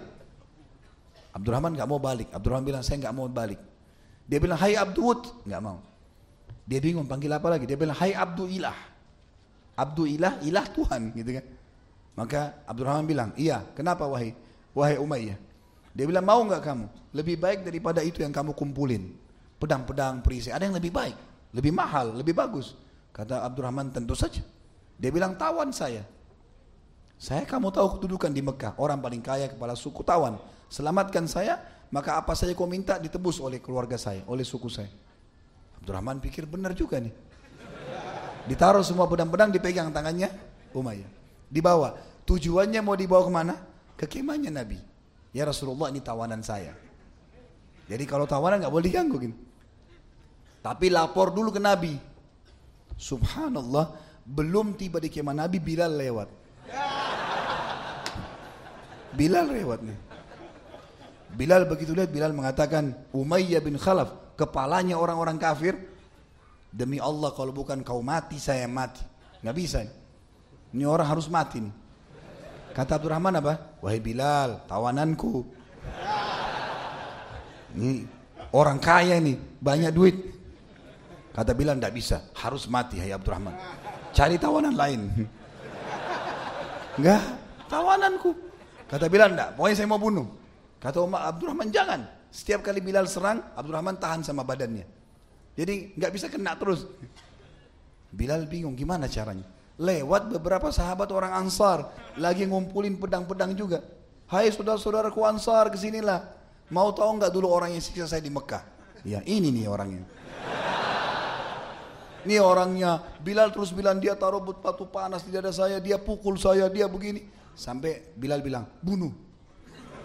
Kata orang-orang Ansar harus dibunuh nih. Abdurrahman, Abdurrahman bilang sebentar tawananku ini. Ini saya yang sudah pegang. Kata Bilal, belum sampai di kemah Nabi. Syaratnya sampai kemah Nabi. Lapor dulu ya Rasulullah ini tawanan saya. Nah, baru jadi. Sekarang belum. Maka teman-teman orang Ansar bilang, baiklah Abdurrahman mengalahlah. Kami harus bunuh orang ini. Abdurrahman bilang tidak bisa, tawanan saya. Bilal bilang bunuhlah, pokoknya dimotivasi. Orang ini penjahat, orang ini begini. Maka yang terjadi pada saat itu orang-orang Ansar bilang tidak ada pilihan hai Abdurrahman. Kau larang kami, kami juga tetap akan bunuh. Maka Abdurrahman ambil cara unik. Dia suruh Umayyah tidur di tanah. Lalu Abdurrahman tidur di atasnya. Tidak boleh ada yang sentuh nih, tawananku. Gitu. Bilal bilang, bunuh dari bawah.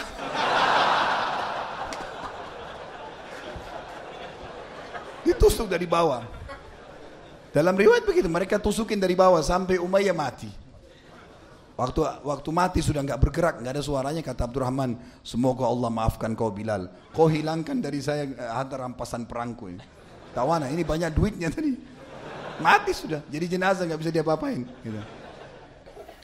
Maka inilah akhir daripada kisah Umayyah dan ini ditulis secara khusus dalam riwayat-riwayat sahih bagaimana Allah Subhanahu wa taala membalas Abdur, uh, Umayyah bin Khalaf karena perbuatannya yang jahat. Dan ini hadis riwayat Bukhari nomor 230 dan juga disebutkan dalam beberapa bab sebenarnya dalam kitab Al-Wakalah juga bab ada uh, uh, juga ada dalam riwayat lain ada dua riwayat 2301 dan 3971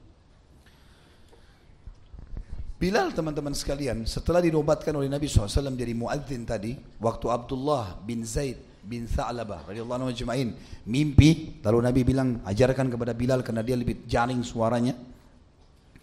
Maka Bilal disuruh azan oleh Nabi SAW di setiap waktu lima waktu sholat dan kita tahu muadzin ini dapat pahala semua orang yang mendengarkan suaranya. Dan Bilal mulia. Bilal pernah naik ke atas Ka'bah azan dua kali yang pertama adalah pada saat terjadi umroh qadha namanya, umroh qadha. Qadha artinya umroh yang dilakukan. Waktu kesepakatan Hudaybiyah kan Nabi keluar dengan 1399 sahabat untuk umroh, ditahan oleh Quraisy, nggak bisa masuk. Kemudian kesepakatan sama Quraisy boleh umroh tapi tahun depan. Tapi tahun depan. Maka Nabi SAW pun datang tahun depannya namanya umroh qadha. Orang-orang Quraisy disuruh oleh Abu Sufyan keluar dari Mekah. Jangan ada di Mekah. Supaya orang-orang mau keluar dari Mekah, maka Abu Sufyan sebarkan berita kalau muslimin kena penyakit kuning. Waktu itu dikatakan penyakit kuning ini orang-orang Quraisy adalah penyakit yang dagingnya bisa jatuh dan dia bisa menular. Bahaya nih. Tubuh mereka lemah, berpenyakitan. Suaranya juga bisa apa embusan nafasnya bisa jadi penyakit menular. Orang-orang Quraisy pada keluar dari Mekah. Maka Nabi SAW waktu itu ingin menunjukkan kepada mereka kalau ini tidak benar beritanya. Maka beliau mengatakan Allah akan merahmati hamba-hambanya yang hari ini menunjukkan kekuatannya. Perlihatkan lengan kanan kalian. Semuanya ihramnya dilipat di bawah ketiak kanan, laki-lakinya, lalu ditaruh di sebelah kiri. Dan ini sudah jadi sunnah sampai sekarang. Lalu kemudian Nabi SAW mengatakan berlari kecillah sambil tawaf, sambil berdoa. Maka para sahabat pun melakukan itu. Jadi berlarinya itu bukan lari cepat, larinya pelan-pelan di tempat, tapi dengan kekuatan sambil bertakbir, bertahlil, terdengar. Maka orang-orang Quraisy yang kuno mengatakan, demi Allah nggak mungkin orang penyakit kuning begini modelnya. Ini ini sehat semua ini. Maka Nabi SAW setelah itu mengatakan Bilal naik ke atas Ka'bah, azanlah. Maka Bilal pun naik ke atas Ka'bah dan azan. Ini sebuah kemuliaan. Bisa dikatakan pada saat itu belum pernah ada ada sahabat satupun yang diperintahkan Nabi untuk naik ke atas Ka'bah kecuali Bilal.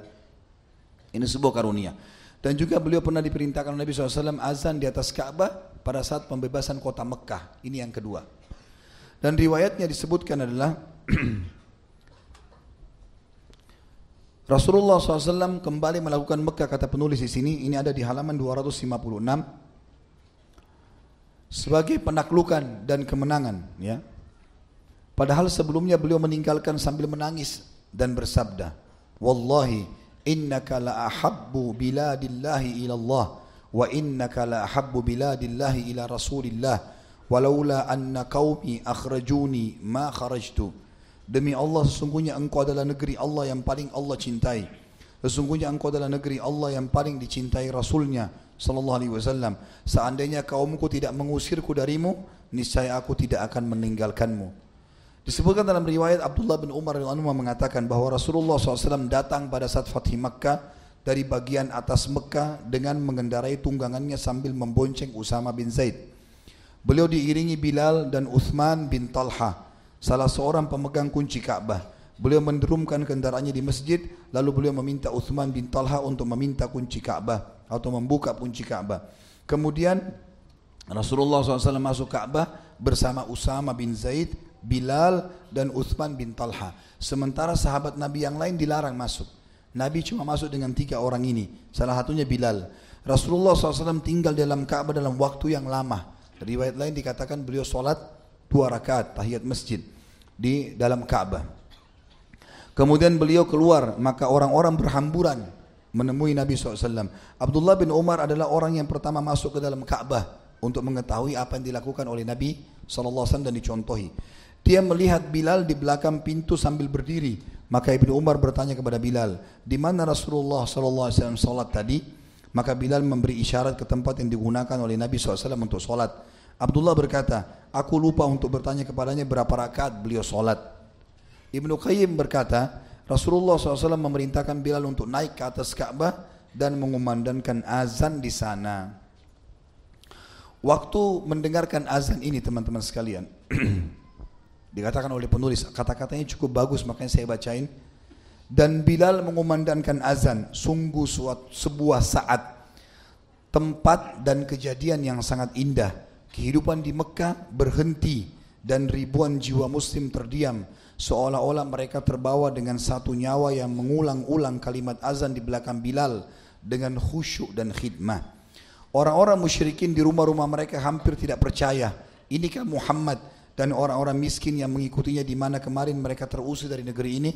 Apakah ini benar-benar Muhammad yang diikuti oleh 10 ribu orang-orang mukmin yang menembus Mekah? Apakah ini benar-benar Muhammad yang telah kita usir, kita perangi dan kita bunuh keluarga yang paling dia cintai dan kerabat dekatnya? Apakah ini benar-benar Muhammad yang berbicara kepada kami beberapa saat yang lalu sementara leher-leher kami di antara kedua pedangnya lalu dia berkata pergilah kalian telah bebas. Jadi orang-orang Quraisy diam semuanya melihat ini penaklukan yang luar biasa. Dan semua mayoritasnya masuk Islam pada saat itu kecuali satu dua orang yang sempat melarikan diri dari Mekah. Ada tiga orang yang sempat mengucapkan kalimat diukir atau ditulis ya, oleh ulama-ulama sejarah Tiga orang itu adalah Abu Sufyan bin Harb pada saat itu sudah masuk Islam. Kemudian Attab bin Usaid belum masuk Islam dan Al Harith bin Hisham belum masuk Islam. Dua orang terakhir ini Attab bin Usaid Atta, Attab ibn Usaid mengatakan waktu dia lihat Bilal lagi azan di Ka'bah. Dulu dulu para budak di Mekah nyentuh Ka'bah aja nggak mungkin, nyentuh nggak mungkin. Ini Bilal disuruh naik ke atas Ka'bah satu kejadian yang luar biasa bagi mereka. Kata At-Tabi bin Usaid, sungguh Allah telah memuliakan Usaid ayahku dengan tidak mendengarkan ini. Maksudnya tidak dengar ucapannya Bilal. Kalau Usaid ayahku mendengar, maka dia maka dia mendengar apa yang telah membuatnya murka, pasti akan marah dan akan mengamuk karena melihat Bilal melakukan itu. Al Harith bin Hisham berkata, demi Allah, kalau aku mengetahui bahwa dia memang berhak niscaya aku mengikutinya. Maksudnya Muhammad walaupun hebat begini, tetap aku tidak mau jadi pengikutnya. Abu Sufyan berkata di sebelah mereka berdua, sudah masuk Islam. Aku tidak berani berkata apa-apa. Karena kalau aku berkata apa pun, batu ini, dipegang batu di sebelahnya dia, pasti menginformasikan kepada Muhammad apa yang saya ucapkan. Maka Nabi SAW tiba-tiba datang kepada mereka, lalu berkata, Aku mengetahui apa yang kalian katakan. Lalu Nabi SAW mengulangi perkataan mereka masing-masing per letter-letnya. Kau tadi Attab berkata begini. Kau tadi Harith berkata begini. Abu Sufyan berkata begini. Diucapkan semuanya. Maka tiba-tiba saja Al-Harith dan Attab mengucapkan dua kalimat syahadat. Dan mengatakan demi Allah tidak seorang pun bersama kami yang mengetahui hal itu sehingga kami bisa berkata dia mengatakannya padamu. Artinya di sini kejadian mulia mujizat Nabi SAW dan itu juga ada hubungannya dengan azannya Bilal tadi. Teman-teman sekalian, penutupan dalam bahasan masalah Bilal dalam buku ini tentu kita belum masuk ke poin yang ingin saya sampaikan masalah manakib, keutamaan Bilal dan juga masalah pelajaran yang kita bisa ambil.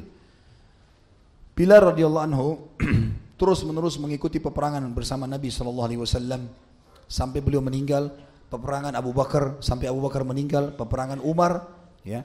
Dan di zaman Umar inilah beliau meninggal. kurang lebih di tahun 18 Hijriah. Umar bin Khattab berkuasa antara 13 sampai 23 Hijriah. Dan Bilal termasuk orang yang ikut dalam peperangan menembus negeri Persia. Negeri Persia, makanya harta terbanyak yang Bilal ada di negeri Persia pada saat itu yang dibagikan untuk para mujahidin. Pada saat Nabi SAW meninggal, maka Bilal tiba waktu sholat mengumandangkan azan. Dan Bilal pada saat itu terus mengumandangkan dengan suara yang lantang sampai mengucapkan asyhadu anna Muhammadar Rasulullah. Maka tiba-tiba dia menangis dengan sangat keras dan akhirnya menahan suara dari kerongkongannya dan karena terseduhnya maka seluruh muslimin ikut menangis pada saat itu.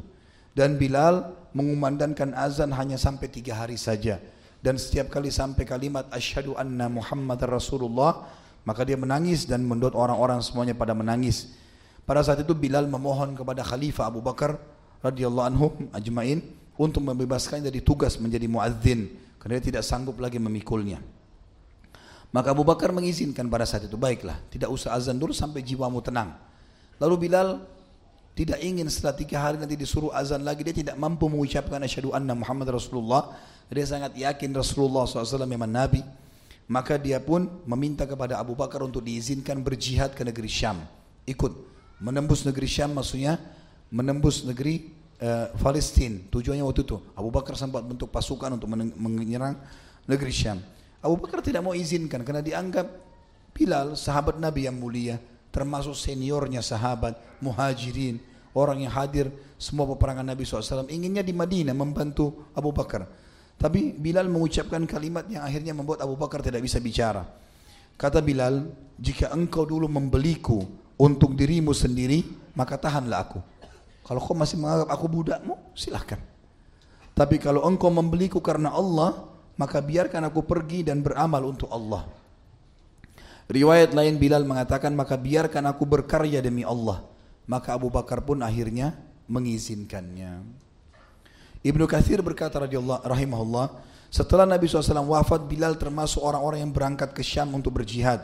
Ada yang berkata bahwa Bilal tetap menjadi muadzin Abu Bakar sepanjang masa khilafahnya. Tapi pendapat pertama lebih masyur dan lebih sahih. Sebagaimana disebutkan dalam kitab Bidayah wan Nihaya. Di bumi Syam, Bilal terus hidup sebagai ahli ibadah dan ahli zuhud. Tidak pernah meninggalkan jihad. Kemudian beliau juga terakhir sekali azan adalah pada saat Umar bin Khattab menembus uh, Baitul Maqdis di tahun 15 Hijriah. Bilal meninggal di tahun 18 Hijriah. Maka waktu tembus Umar bin Khattab menyuruh Bilal untuk azan. Azan wahai Bilal. Sekali ini saja. Bilal mengatakan saya tidak mampu. Kata Umar sekali ini saja. Di Baitul Maqdis pembebasan. Azanlah supaya muslimin mengenang ya, atau mendengar suaramu lagi. Di, pasukan pada saat itu banyak sekali muslimin dari sahabat. Maka akhirnya Bilal pun naik di atas menara, di atas uh, bangunan kubahnya Masjid Aqsa, kemudian dia azan. Pada saat tiba kalimat asyhadu anna Muhammad Rasulullah, Bilal menangis lagi. Kemudian pada saat dia menangis membuat orang semua menangis karena mengenang suaranya Bilal. Dan sampai beberapa saat dia tidak mampu melanjutkan azannya sampai akhirnya dia berusaha dan selesailah azan dan itu azan terakhirnya Bilal. Setelah itu dia tidak mau lagi azan. Dan terus saja tiga tahun ke depan sampai tahun 18 Hijriah dia berperang dan akhirnya dia mati tapi bukan mati terbunuh di medan perang pada saat lagi istirahat di rumahnya, peperangan sudah reda, dia meninggal di sebuah tempat namanya Bab Sagir. Itu di tahun 18 Hijriah di Damaskus, di Damaskus. Dan pada saat dia mau meninggal, diriwayatkan disebutkan dalam kitab Syiar Alam Nubala di jilid 1 oleh Imam Madhabi eh, di halaman 359 Sa'id bin Abdul Aziz rahimahullah ulama tabi'in berkata ketika ajal datang kepada Bilal dia berkata esok hari kami akan bertemu orang-orang terkasih Muhammad dan kawan-kawannya. Lalu istrinya berkata, betapa sedihnya. Kata Bilal, betapa bahagianya. Ini yang aku tunggu sebenarnya. Dan ini teman-teman kebiasaan para sahabat dulu. Kalau ada yang mau meninggal, mereka tidak pernah sedih. Bahkan teman-temannya datang mengatakan apa? Berita gembira.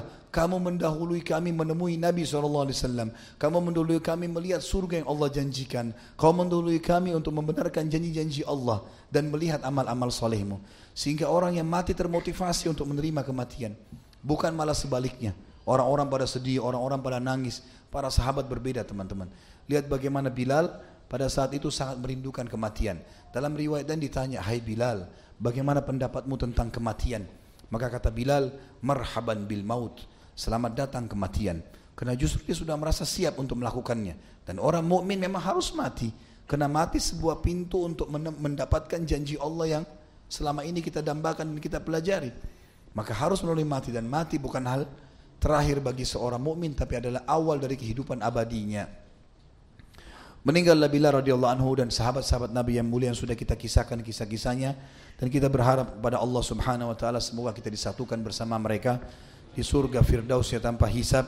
Karena kata Nabi SAW al mar'u ma'aman ahabbah. Seseorang akan bersama dengan orang-orang yang dia cintai.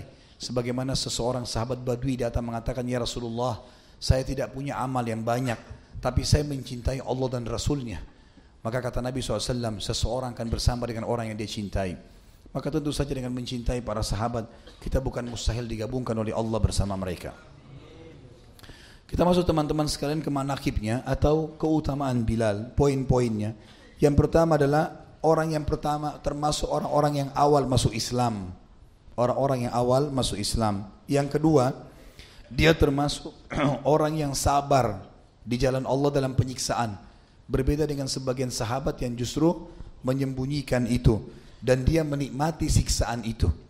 Dia termasuk orang menikmati. Jadi seseorang teman-teman kalau menikmati satu perbuatan yang memang Allah ridhoi, maka Allah akan meringankan baginya.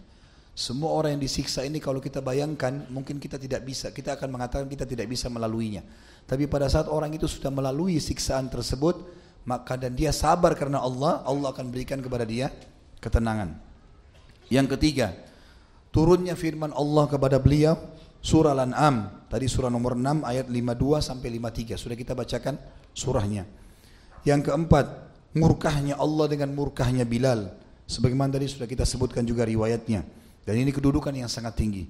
Yang kelima, rindunya surga kepada Bilal. Dan juga sudah kita jelaskan poinnya tadi. Yang keenam, terdapatnya jaminan surga. Tadi rindu surga berbeda fadilahnya dengan uh, dapat jaminan surga dari Nabi SAW kepada Bilal terbukti suara sendalnya sudah didengarkan oleh Nabi SAW sementara dia masih di dunia. Yang ketujuh, dia menjadi muadzin Nabi SAW untuk mengumandangkan azan yang berarti dia akan panen pahala semua orang yang sholat dari kalangan sahabat pada saat itu. Yang kedelapan, dia berhasil membunuh Umayyah bin Khalaf di perang Badr dan kata Nabi saw orang Muslim atau orang mukmin yang membunuh seorang kafir di medan perang, kafir harbi. Jangan salah faham ini. Orang kafir yang di kancah peperangan keluar memerangi Islam, berhadapan sama kaum muslimin. Kalau enggak dibunuh dia akan membunuh maka ini tidak akan bersatu di neraka. Maksudnya si muslimnya dijamin masuk masuk ke dalam surga. Dan Bilal membunuh Umayyah bin Khalaf. Yang kesembilan, bagaimana Allah sebarkan namanya menjadi harum yang tadinya dia seorang budak di Mekah terhina, tidak punya kedudukan, tapi setelah masuk Islam tidak ada satu orang muslim pun di muka bumi ini yang hampir tidak mengenal namanya Bilal.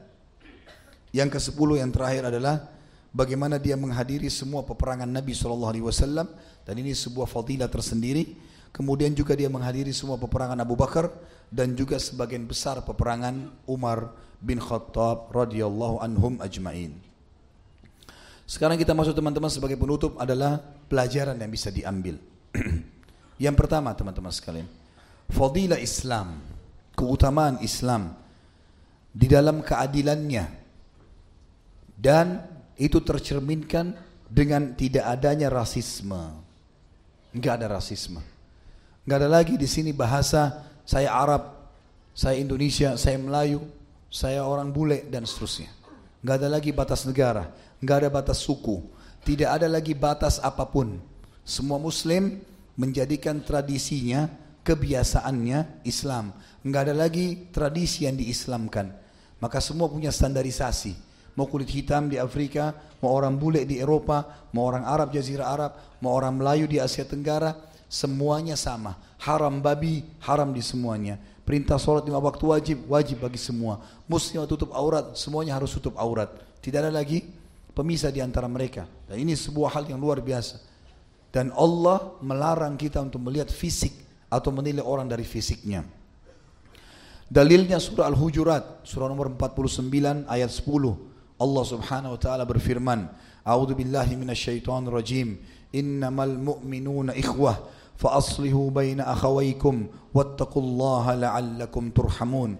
Sesungguhnya semua orang beriman yang sudah syahadat, mau hitam, mau putih, mau gagah, mau cantik, mau jelek, mau sakit, mau sehat, ya, semuanya mau kaya, mau miskin, saudara. Maka perbaikilah persaudaraan kalian. Kata ulama tafsir saling membantulah, saling mendukunglah, saling menasehatilah dan bertakwalah kepada Allah, patulah pada hukum-hukumnya agar kalian dirahmati. Dalam ayat yang lain Al-Hujurat juga 49 ayat, ayat 13 Allah Subhanahu wa taala berfirman, "A'udzu billahi minasyaitonir rajim. Ya ayuhan nasu inna khalaqnakum min dzakarin wa untha wa ja'alnakum syu'uban wa qabaila lita'arafu. Inna akramakum indallahi atqakum. Innallaha alimun khabir." Hai sekalian manusia, sesungguhnya kami ciptakan kalian dari laki-laki dan perempuan dan kami menjadikan kalian bersuku-suku dan berbangsa-bangsa agar kalian saling mengenal. Maksudnya adalah mengenal kebesaran Allah di situ. Allah bisa ciptakan kulit hitam, kulit putih, kulit coklat atau sawo matang atau mungkin warna rambut yang berbeda eh, warna rambut atau kondisi rambut atau kondisi uh, poster tubuh dan seterusnya. Ini yang dimaksud dengan untuk kalian saling mengenal bahwa Tuhan kalian mampu mengerjakan apa saja.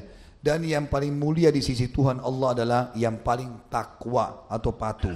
Sesungguhnya Allah maha mengetahui dan maha memberitahu berita atau akan memberitahukan segala sesuatunya.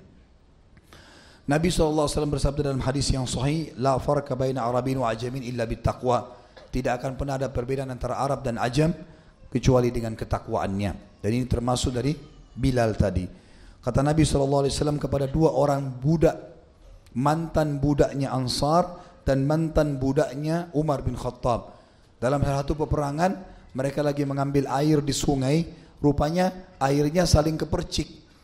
Tersinggung berantem nih dua orang. Satu dari Ansar, satu dari Muhajirin. Si Ansar teriak, "Wahai orang-orang Ansar, tolong saya." Padahal sebenarnya tidak ada apa-apa ini, cuma berantem, ribut mulut. Lalu orang Muhajirin juga bilang, "Wahai Muhajirin, ke sinilah, tolong saya." Tiba-tiba sahabat-sahabat karena ini perjalanan dari perang, mereka masih panas-panasnya memegang senjata, maka berkumpul orang Ansar dan orang Muhajirin mau perang nih. Mulai muncul lagi rasisme, kesukuan, fanatisme, ya. Maka Nabi SAW datang pada saya dan mengatakan, apakah masih ada dakwah jahiliyah? Ada lagi panggilan-panggilan kebodohan seperti ini. Sementara saya ada di tengah-tengah kalian, saya sudah bawa agama Allah, da'ha fa innaha mumtinah. Tinggalkan karena ini adalah kehinaan, kehancuran. Gak ada lagi teman-teman sekalian. Begitu dia syahadat muslim saudara kita. Juga kita tahu tidak bolehnya syamata dalam Islam dan syamata artinya menganggap remeh, menganggap remeh, ya. Yang kedua, menganggap remeh tentunya seperti statement Umar bin Khattab kalau antum masih ingat ya. Yang Umar bin Khattab pernah mengatakan, contoh syamata kalau ada wanita hamil lewat di depanku lalu aku mengatakan ih perutnya besar ya maka aku takut Allah membuatku hamil. Jadi Allah akan hukum aku gara-gara aku hina. Jadi nggak boleh. Oh hitam ya oh kurus ya oh pendek ya. Itu nggak boleh teman-teman sekalian. Kalau Allah berikan kita kelebihan Alhamdulillah kita katakan itu. Jangan menjatuhkan orang lain kata para ulama siapa yang mensyamata orang lain sengaja dia menghina orang lain, Allah bisa balik keadaannya. Bahkan di dalam peperangan Nabi SAW namanya perang Hunain, pada saat itu muslimin jumlahnya lebih dari 12 ribu orang. Belum pernah pasukan muslimin sebanyak itu. Pasukan musuh lebih sedikit. Muslimin sempat mensyamata musuh mereka. Oh itu musuh, sedikit ya. Allah buat muslimin kalah di awal peperangan. Sampai Nabi dalam doanya adalah dan jangan sampai aku melakukan syamatatil a'da menganggap remeh musuh sehingga keadaan musuh berbalik menguasai kita. Jadi ini penting dan ini bermula teman-teman dari tidak bolehnya menganggap remeh siapa pun di sekitar kita. Muslim atau non muslim tapi muslim lebih pantas untuk itu. Jadi jangan terpengaruh dengan fisik, itu cuma simbolik saja. Yang kedua, pelajaran yang bisa kita ambil adalah keutamaan sabar di dalam atau di jalan Allah, di atas jalan Allah. Sabar teman-teman dalam berdakwah, sabar dalam memanggil orang lain. Ada orang subhanallah baru menasehatin istrinya atau suaminya atau orang tuanya satu dua kali sudah dianggap nggak mungkin lagi. Sudah susah, udah nggak mungkin. Rasulullah SAW berdakwah 13 tahun di Mekah. Tahu berapa orang yang masuk Islam? Ada yang tahu? Satu orang angkat tangan, saya mau kasih buku. Kasih buku yang paling besar. Hah? Salah. Angkat tangan. Hah? Salah. Salah. Salah semua. Hah? Hah? Salah, lebih sedikit lagi. Lebih banyak dari itu. Hah? Salah. La haula wa quwata illa billah. Hah? Salah, mau dekat. Wah, 15 lebih sedikit. Hampir, salah. Hah? Tadi sudah saya bilang 150 sudah dekat, ente turun 113. Siapa itu yang bilang 153? Mana yang ngomong? Ah, kasih dia buku itu, 153 orang. Ini Riyadus Solihin yang paling besar nih.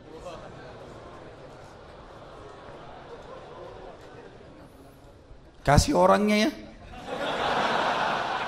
Jangan nyangkut tengah jalan. Siapa tuh salah semua tadi? Baik, kita kembali ke masalah tadi. Jadi Nabi SAW sabar 13 tahun berdakwah, yang masuk Islam cuma 153 orang. Jumlahnya dibagi dua pada saat itu.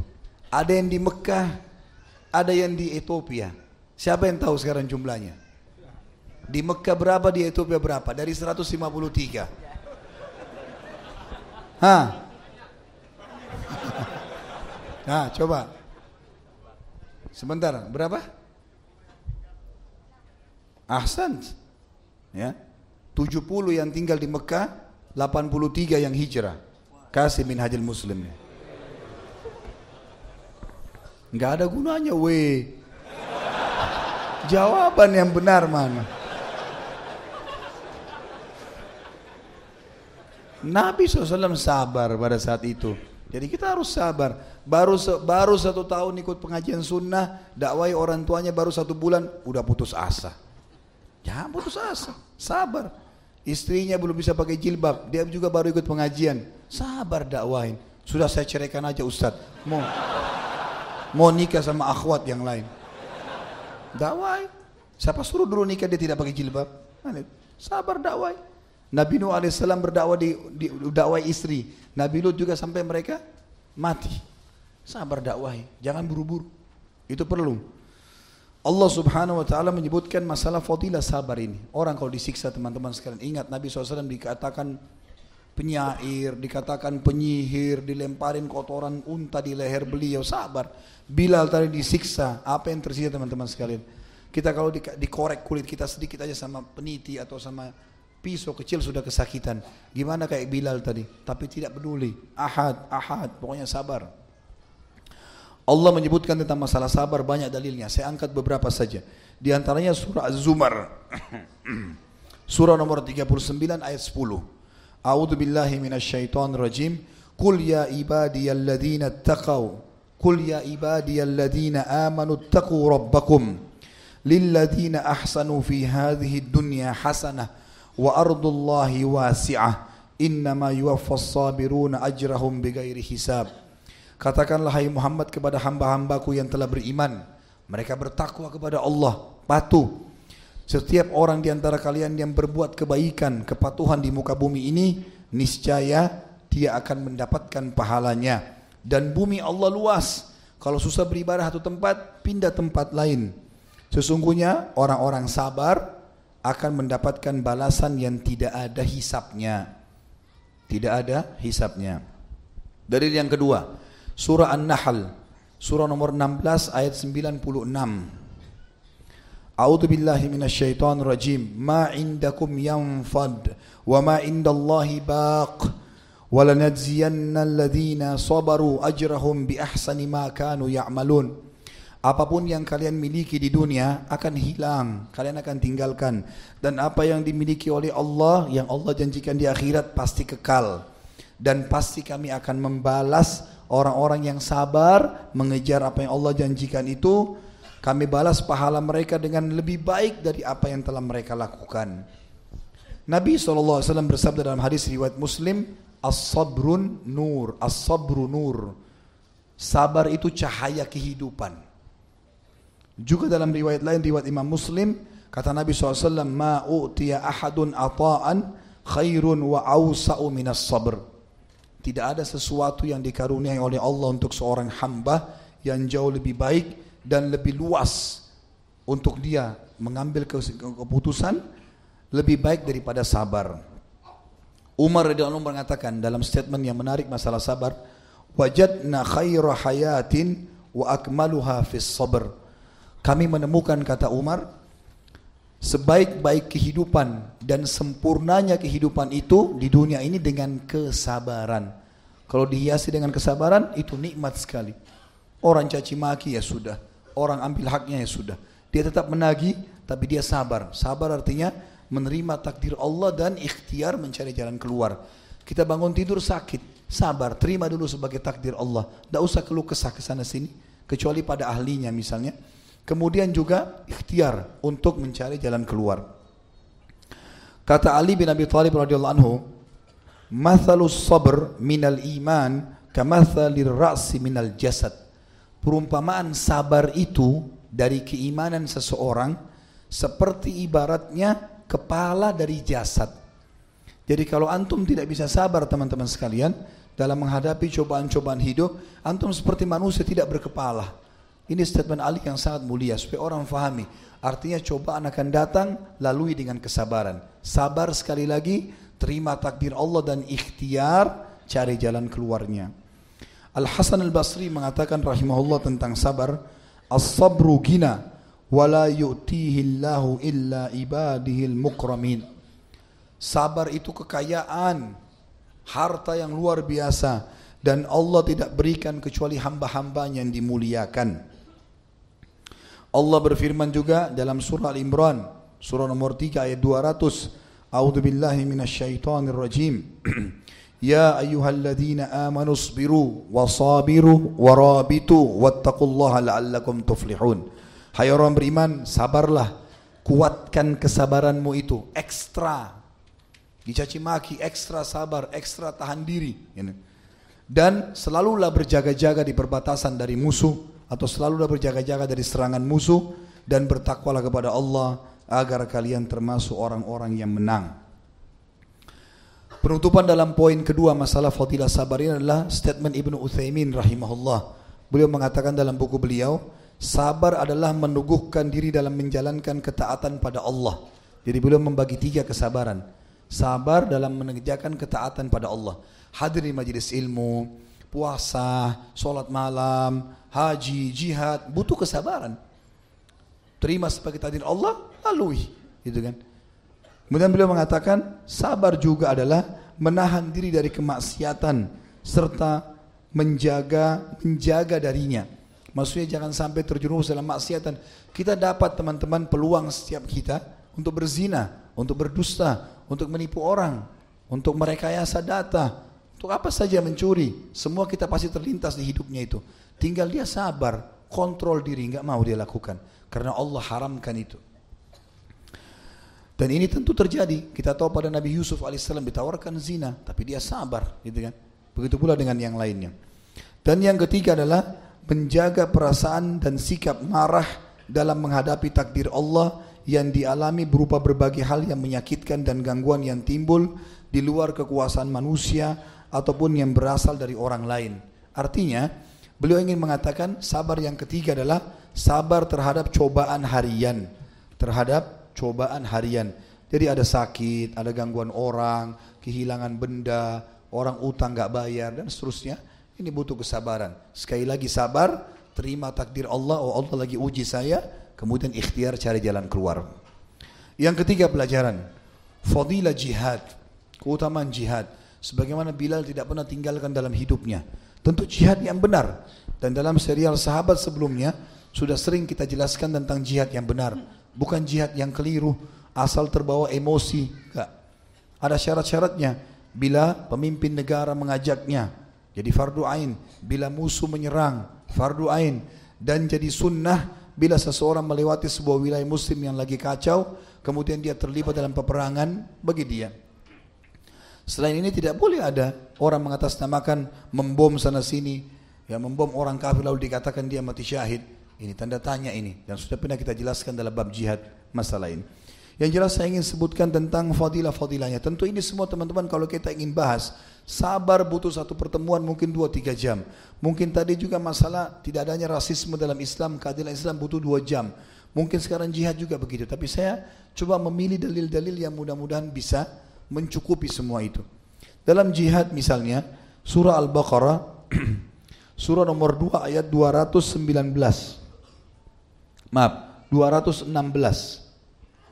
Allah Subhanahu wa taala berfirman, "A'udzu billahi minasyaitonir rajim. Kutiba 'alaikumul qitalu wa huwa kurhun lakum wa 'asa an takrahu syai'an wa huwa khairul lakum wa 'asa an tuhibbu syai'an wa huwa syarrul lakum wallahu ya'lamu wa antum la ta'lamun." Diperintahkan buat kalian untuk berperang menghadapi musuh kalau memang terjadi dan itu kalian tidak sukai tapi ketahuilah bisa saja kamu tidak suka sesuatu, tapi Allah jadikan kebaikan yang banyak untuk kalian di situ. Dan bisa saja kalian suka sesuatu, maka itu buruk buat kalian. Dan Allah tahu sementara kalian tidak tahu. Orang-orang yang ikut berperang teman-teman, kalau dia tahu bahwasanya setiap langkahnya, ya nafasnya, gerakannya, pengorbanannya, sampai matinya semua dibalas di surga, maka kata Nabi SAW tidak ada orang yang berharap kembali ke dunia dari semuanya. Muslim atau kafir kecuali muslim yang mati syahid. Karena dia berharap bukan untuk kembali kembali ke keluarganya, istrinya, anaknya, pekerjaannya, teman-temannya. Kembali ingin ikut perang lagi, ditusuk musuh lagi, baru kemudian dia mati, kemudian dia kembali lagi begitu. Itu harapan orang mati syahid, semuanya begitu. Ini kata Nabi SAW, karena besarnya pahala yang mereka lihat disiapkan oleh Allah. Orang-orang yang mati syahid hidup tidak seperti umumnya manusia. Mereka hidup dan mereka diberikan rezeki sebelum masuk ke dalam surga. Begitu tetes darahnya menetes, maka langsung dia ruhnya dibawa ke surga atau keliling di sekitar surga. Surah Al-Imran, surah nomor 3 menceritakan masalah itu ayat 169 sampai 171. A'udzu billahi minasyaitonir rajim. Wala tahsabanna alladziina qutilu fi sabilillahi amwata بل أحياء عند ربهم يرزقون فرحين بما آتاهم الله من فضله ويستبشرون بالذين لم يلحقوا بهم من خلفهم ألا خوف عليهم ولا هم يحزنون يستبشرون بنعمة من الله وفضل وأن الله لا يضيع أجر المؤمنين Jangan pernah kalian mengira orang-orang yang mati di jalan Allah itu mati, tapi mereka hidup dengan sebenar-benarnya di sisi Tuhan mereka Kata ulama tafsir di surga, yurzakun, diberikan rezeki yang banyak. Mereka sangat gembira terhadap apa yang diberikan oleh Allah untuk mereka dari karunia-Nya dan mereka mengirim berita gembira kepada orang-orang yang belum menyusul mereka mati syahid dari orang-orang yang masih hidup agar mereka jangan takut dan jangan bersedih. Mereka selalu gembira dengan nikmat yang sedang Allah siapkan buat mereka dari karunia-Nya dan Allah tidak pernah menyanyiakan pahalanya orang-orang beriman. Ketika ayat Al-Imran ini turun kepada para syuhada Badr, di mana pada saat mereka jenazah yang dikumpulin akan dikubur oleh Nabi SAW, beliau bersabda, teman-teman kalian ini sekarang ruh mereka sedang berbicara dengan Allah dan mereka berkata, Ya Allah, kembalikan kami di dunia karena kami ingin berperang lagi, kemudian kami terbunuh lagi karena besarnya pahala yang Allah siapkan. Maka Allah berfirman kepada mereka, sudah menjadi hukumku tidak boleh lagi orang yang meninggal kembali ke dunia. Lalu mereka mengatakan, kalau begitu ya Allah, beritakan kepada orang-orang yang belum menyusul kami. Supaya mereka nggak usah takut, nggak usah sedih. Hadapin saja musuh. Mati terbunuh, ditusuk musuh atau mati seperti apa pun modelnya. Tetap mereka akan mendapatkan ini semua. Maka Allah menurunkan firmannya, Yang tadi, mereka menyampaikan berita gembira kepada orang-orang yang belum menyusul mereka agar jangan takut dan jangan bersedih. Ditanyakan kepada baginda Nabi SAW di dalam hadis yang sahih riwayat Bukhari Muslim, Ya Rasulullah, amal apa kira-kira yang bisa menyamai pahala jihad? Beliau mengatakan, kalian tidak akan bisa menemukan. Lalu sahabat mengulanginya dua sampai tiga kali. Lalu kemudian semuanya jawaban Nabi sama. Kalian tidak akan bisa menemukan. Kemudian beliau berkata, Mathalul mujahidina fi sabilillah kamathalis sa'imil qa'imil qanit bi ayatillah la yaftur min salatin wa siyamin hatta yarji al mujahid fi hatta yarji al mujahid fi fi sabilillah. Hadis ini riwayat Bukhari ya. Bukan riwayat Muslim tapi riwayat Bukhari. Bukhari saja maksud saya.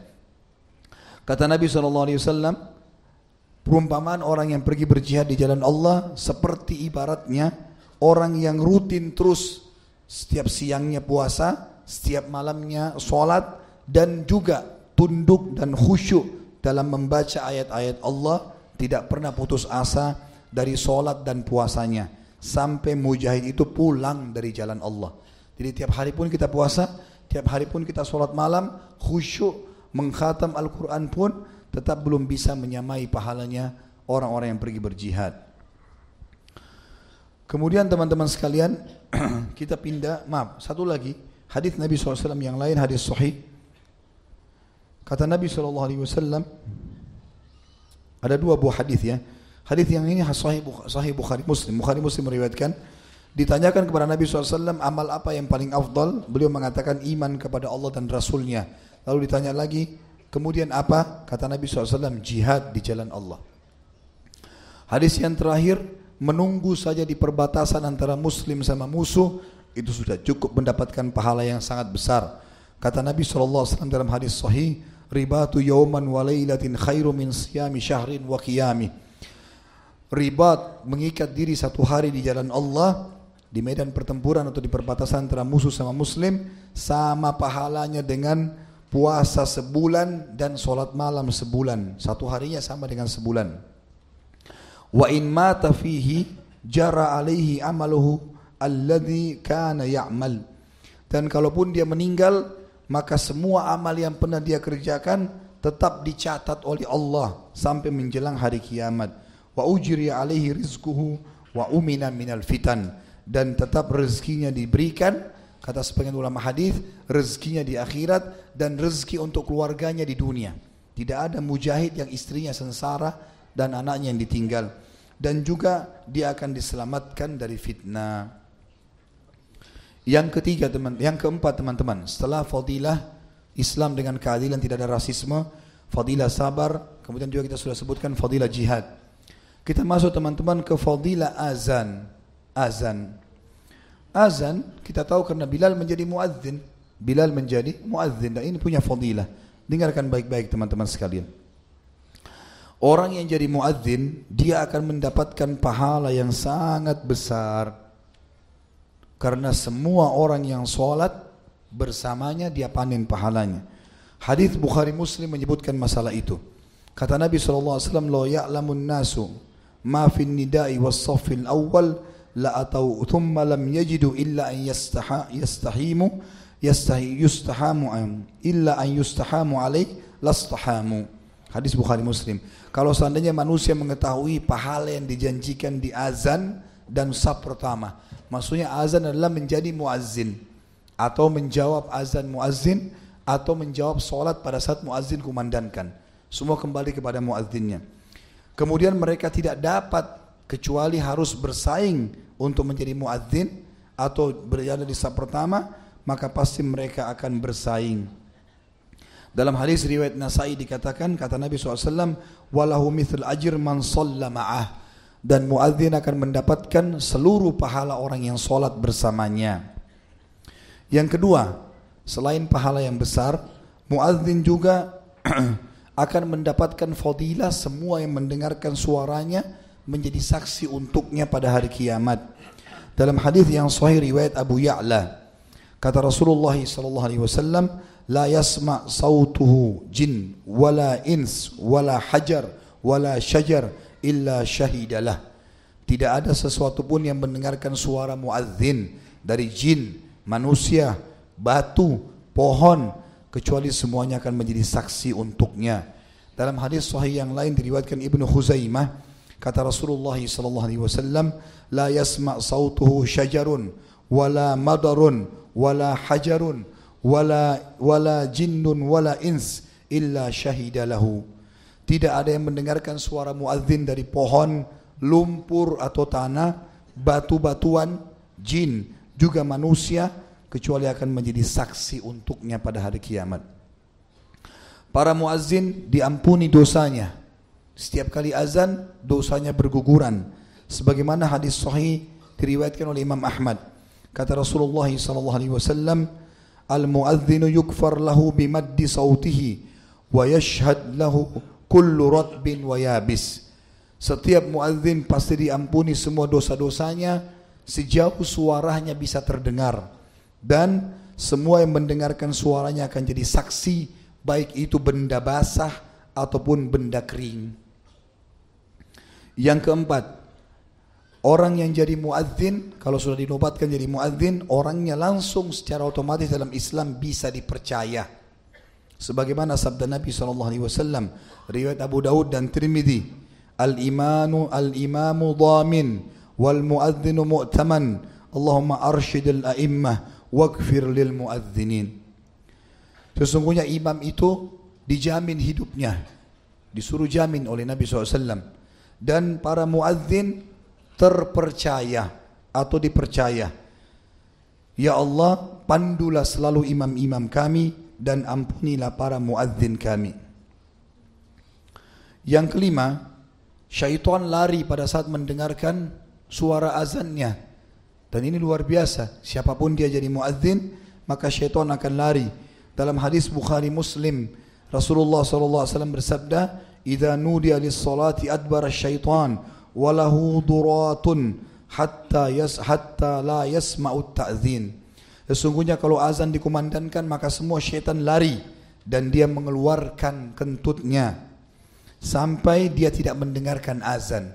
Artinya karena takutnya dia lari sampai dia mengeluarkan angin, kemudian dia lari sampai suara azan gak kedengaran. Yang keenam, orang yang jadi muadzin akan sangat dikenal pada hari kiamat. Sebagaimana sabda Nabi SAW dalam hadis riwayat Muslim, Al-muadzinuna atwalun nasi a'naqan yaumal qiyamah. Sesungguhnya para muadzin adalah orang-orang yang paling tinggi lehernya pada hari kiamat. Dan maknanya adalah paling dikenal. Orang langsung bisa tahu ini muadzin. Allah perkenalkan mereka dengan meninggikan poster tubuhnya lebih dari yang lainnya. Yang ketujuh, Allah memujinya secara langsung dan Allah mengampuni dan menjanjikan surga bagi setiap muadzin. Sebagaimana sabda Nabi SAW dalam hadis sahih riwayat Abu Daud dan Nasai. Kata Nabi SAW, Ya'jabu rabbukum min ra'i ghanamin fi ra'si syaniyati bijabalin yu'adzim bis salati wa yusalli fayakulu Allahu azza wa jal. Unduru ila abdi hadha yu'adzinu wa yuqimus salah yakhafu minni faqad ghafartu li abdi Allah kagum kata Allah dengan seorang pengembala kambing yang berada di atas puncak gunung. Kemudian tiba waktu solat dia pun azan. Lalu dia iqamah dan dia solat. Allah berfirman kepada para malaikat. Allah yang maha suci dan maha tinggi berfirman Lihatlah hambaku ini, dia azan dan dia mengikamahkan solat, mendirikan solat karena takut kepadaku. Maka aku telah ampuni dosa-dosanya dan aku masukkan dia ke dalam surga. Juga ada jaminan secara khusus. Tadi Allah memujinya. Poin ke-8 dapat jaminan surga. Ini juga ada hadis yang lain mengatakan riwayat Nasai. Tadi poin ke-7 saya sempat mengatakan juga ada jaminan surganya. Tapi di sini dikhususkan jaminan surga. Hadis riwayat Nasai pada saat Nabi SAW mendengarkan azannya Bilal, beliau mengatakan, "Man qala mithla hadha." Siapa yang mengucapkan atau melakukan perbuatan seperti Bilal ini, azan, dakhalal jannah, dia pasti akan masuk ke dalam surga. Juga kata Nabi SAW riwayat Imam Ibn Majah dan Hakim dengan sanad sahih. Kata Nabi SAW, Man adzana ithnatai asyrata sanah wajibat lahul jannah wa kutiba lahu bita'zinihi fi kulli yawmin sittuna hasanah wa bi thalathuna. Siapa yang sempat menjadi muazzin selama 12 tahun dijamin baginya masuk ke dalam surga dan dicatatkan baginya setiap harinya atau setiap dia azan 60 pahala dan setiap iqamahnya 30 pahala.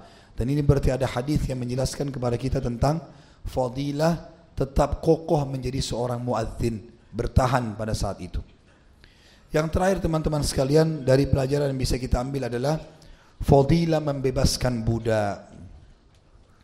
Dan budak bisa ditemukan dari peperangan kalau seorang muslim atau pasukan muslim berperang melawan musuh, kemudian menang dalam peperangan tersebut yang sudah kita jelaskan tentunya, adab-adab dalam jihad di bahasan-bahasan yang sebelumnya, pasukan muslim nggak boleh menyerang sebelum menjelaskan Islam. Kecuali musuh itu jelas-jelas mau menyerang Islam lebih dulu, maka boleh diserang tanpa penawaran. Tapi kalau kita mau ekspansi, maka harusnya kita menaruhkan Islam dulu. Pasukan Islam tidak boleh kalau perang membunuh wanita, membunuh anak-anak, membunuh orang tua, membunuh orang yang sudah menyerah, merusak fasilitas umum, merusak tempat-tempat ibadah, membakar, membunuh hewan-hewan. Ini semua tidak dibolehkan, ada adabnya. Budak-budak ditawan, tawanan ditawan jadi budak dan sunnah Nabi SAW adalah membebaskan mereka. Bebaskan. Allah selalu sebutkan tentang masalah pembebasan budak dan pahalanya besar. Di antaranya adalah surah Al-Balad surah nomor 90 ayat 11 sampai ayat 13. Allah berfirman, A'udzu billahi minasyaitonir rajim. Falaqtahamal aqabah wa ma adraka mal aqabah fakku raqabah. Apakah kalian tahu sesuatu yang sulit untuk ditempuh oleh orang tapi pahalanya besar? Apakah kalian tahu apa itu sesuatu yang sulit dan di, untuk dikerjakan oleh orang tapi pahalanya besar? Maka Allah mengatakan fakku raqabah pembebasan budak. Pembebasan budak karena budak bisa diperjualbelikan. Seperti tadi Abu Bakar lakukan kepada Umar kepada Bilal. Radhiyallahu anhu ini adalah fadilah yang sangat besar. Budak-budak ini teman-teman sekalian kalau ada tawanan perang atau ditemukan di pasar peperangan atau ada orang yang ditindas karena zaman dulu juga atau zaman sekarang masih ada orang dianggap jadi budak karena nggak bisa bayar utang ya seperti pernah saya ceritakan, sekarang teman-teman kita di Myanmar, orang-orang muslim Myanmar yang sudah dibawa ke negeri-negeri seperti Thailand, itu mereka ditawan, jadi kayak tawanan perangnya orang-orang orang-orang tersebut. Salah seorang doktor dari Bahrain yang kebetulan saya kenal beliau, Dr. Hasan, beliau ada cuplikan di YouTube dan beliau pergi ke sana sendiri. Dan beliau membahasakan, tapi memang cuplikan YouTube masih dalam bahasa Arab, kalau muslim-muslim ini sekarang dianggap menjadi budak bagi mereka. Dan dia mengajak agar muslimin membebaskan setiap muslim Myanmar dibebaskan dari penjara Thailand kalau dibayar dengan seribu dolar. Dan ini adalah pembebasan budak. Ini fadilah. Dan kata Nabi SAW berhubungan dengan masalah di dalam hadis Bukhari, budak apa yang paling besar pahalanya? Kata Nabi SAW, aglaha thamanan, aglaha thamanun, wa habbaha ila sayyidiha. Yang paling mahal nilainya dan yang paling disukai oleh majikannya. Kena rajin, kena baik, maka dibebasin. Seperti itulah. Kemudian juga membebaskan budak ini fadilahnya besar disebutkan juga dalam hadis. Sebuah hadis yang disabdakan oleh Nabi sallallahu alaihi wasallam, "Thalathatun yu'tuna ujurahum marratain." Ada tiga golongan yang Allah kasih pahala double. Yang pertama, rajulun min ahlil kitab amana bi nabiyhi wa adraka an-nabiy sallallahu alaihi wasallam fa amana bihi wattaba'ahu wa saddaqahu falahu ajran. Orang yang pertama mendapatkan double pahala dalam Islam adalah seorang dari ahli kitab Yahudi atau Nasrani yang bermas yang pernah beriman pada nabinya, Nabi Musa atau Nabi Isa. Kemudian dia mendengar tentang Nabi Muhammad sallallahu alaihi wasallam dan dia beriman kepadanya, lalu mengikuti ajarannya dan membenarkannya maka dia mendapatkan dua pahala. Yang kedua adalah wa abdun mamlukun adda haqqallahi wa haqqa sayyidihi falahu ajran dan seorang hamba budak yang memberikan haknya Allah dalam ibadah dan memberikan hak majikannya. Ini juga mendapatkan dua pahala. Dan yang ketiga, saya yakin laki-laki banyak yang suka yang ketiga ini. Ya. Tapi dengarkan dulu. Ya. Fa ahsana gidhaha thumma addabaha fa ahsana ta'dibaha wa 'allamaha fa ahsana ta'limaha thumma a'taqaha wa tazawwajaha falahu ajran seorang laki-laki yang memiliki seorang budak wanita lalu kemudian dia memberikan makanan yang paling terbaik. Lalu dia mendidiknya dengan didikan yang baik. Dia mengajarkannya dengan ajaran-ajaran yang baik. Kemudian dia bebaskan setelah itu lalu dia menikahinya. Maka dia mendapatkan dua pahala. Juga dalam hadis yang lain kata Nabi SAW dalam hadis Bukhari. Tadi itu hadis Bukhari juga ya Kata Nabi SAW, Ayyuma rajulin a'taka mra'an musliman, istankadallahu bikulli udwin minhu udwan minan, minhu minan nar. Barang siapa yang membebaskan seorang budak muslim, maka Allah akan membebaskan dengan setiap anggota tubuhnya budak itu, tubuh orang yang membebaskannya dari api neraka. Ini semua fadilah-fadilah yang luar biasa. Bagaimana Allah subhanahu wa ta'ala menjadikan membebaskan budak adalah pahala yang sangat besar. Kemudian teman-teman sekalian, para budak-budak juga ini memiliki beberapa hukum yang perlu kita garis bawahi. Yang pertama adanya wala. Wala tadi adalah adanya penisbatan maulah kepada majikannya. Ini pernah kita jelaskan juga di beberapa pertemuan yang lalu, tapi saya ingatkan kembali. Sebagaimana Aisyah radhiyallahu anha pernah dalam hadis Abu Daud mau membeli seorang budak wanita yang bernama Amrah binti Abdurrahman. Lalu Nabi SAW mengatakan, Belilah wahai Aisyah dan bebaskanlah. Karena al-wala akan diberikan kepada orang yang membebaskan. Dan al-wala artinya misalnya Amrah ini kan dibebaskan oleh Aisyah. Maka dikatakan Amrah maulahnya Aisyah. Jadi bekas mantan budaknya Aisyah. Dan kalau Amrah jadi kaya kemudian meninggal dunia, Aisyah termasuk mendapatkan warisannya. Kemudian juga kita tahu dalam Islam bisa dijadikan sebagai uh, atau uh, para budak ini bisa mengajukan mukatib atau mengajukan pembebasan diri. Dia bisa mengatakan Tuan saya mau bebas. Bagaimana syaratnya? Tuannya bilang kau harus bayar 10 juta. Maka dia bilang baik saya bekerja saya bayar satu juta satu bulan. 10 bulan saya bebas. Namanya mukatib. Dan ini boleh dilakukan. Bahkan kalau budak sudah mengucapkan majikannya dianjurkan tidak menolak. Karena Allah berfirman dalam surah An-Nur surah nomor 24 ayat 33. A'udzu billahi minasyaitonir rajim. Potongan ayat ini. Walladzina yabtaguna alkitaba mimma malakat aymanukum fakatibuhum in alimtum fihim khaira. Al-ayat. Dan orang-orang atau budak-budak yang mengajukan untuk bebas dengan cara mukatib, dia mau bayar dengan cara cicil, maka dari dari budak-budak kalian maka terimalah itu. Kalau kalian mengetahui budak-budak ini kalau bebas menjadi orang-orang yang baik. Juga kata Nabi SAW, tiga golongan yang pasti Allah berikan rezeki. Yang pertama mukatib. Kalau budak mau bebas sendiri, Allah pasti janjikan rezeki. Yang kedua mujahid. Perang keluar dengan baju di badan pun Allah akan berikan makanan, minuman, rezeki dipenuhi. Dan yang ketiga, siapa yang menikah karena takut terjerumus pada yang haram. Selanjutnya teman-teman sekalian selain al-mukatib, selain al-wala, selain tadi juga fadilah orang bebasin budak, kita tahu juga budak bisa jadi kafarah, pembebasan, pembersihan dari kesalahan kita. Seperti misal tentang masalah Nabi SAW menyuruh seorang sahabat yang datang dari pinggir kota Madinah yang datang dan mengatakan ya Rasulullah saya telah binasa saya telah binasa lalu kata Nabi SAW Nabi SAW mengatakan kenapa dia bilang saya baru menggauli istri saya istrinya sendiri, tapi di siang hari Ramadan, lagi puasa. Kata Nabi SAW, kau punya budak yang bisa kau bebaskan? Dia bilang tidak ada. Berarti tandanya membebaskan budak bisa membersihkan itu. Apa kau bisa puasa dua bulan berturut-turut? Kata dia tidak bisa ya Rasulullah. Apa kau bisa memberikan makan 60 orang miskin? Maka dia mengatakan tidak bisa ya Rasulullah. Lalu Nabi datang mendapat bagian ada orang yang memberikan Nabi satu keranjang kurma. Kata Nabi, mana tadi orang yang punya masalah tuh? Diangkat tangan saya Rasulullah. Kata Nabi SAW, bawa ini sodakahkan. Kasih orang miskin supaya kau bebas. Tidak bisa, tidak punya budak, Tidak bisa puasa dua bulan, tidak bisa berikan makan orang miskin. 60 orang. Kata dia ya Rasulullah, demi Allah, tidak ada orang yang hidup di Madinah, di antara dua gerbangnya Madinah ini, lebih miskin daripada saya. Saya orang paling miskin. Maka saya yang paling berhak atas kurma ini. Maka kata Nabi SAW sambil tersenyum sampai gigi geraham beliau kelihatan, ambillah kalau begitu. Tapi saksi bahasan kita adalah pembebasan budak bisa digunakan di sini untuk orang yang berhubungan biologis dengan istrinya di siang hari Ramadan atau lagi puasa. Dia harus bayar puasanya dan dia harus juga bebasin budak atau tadi pilihannya. Kemudian juga bagi orang yang membunuh, kafaranya ada.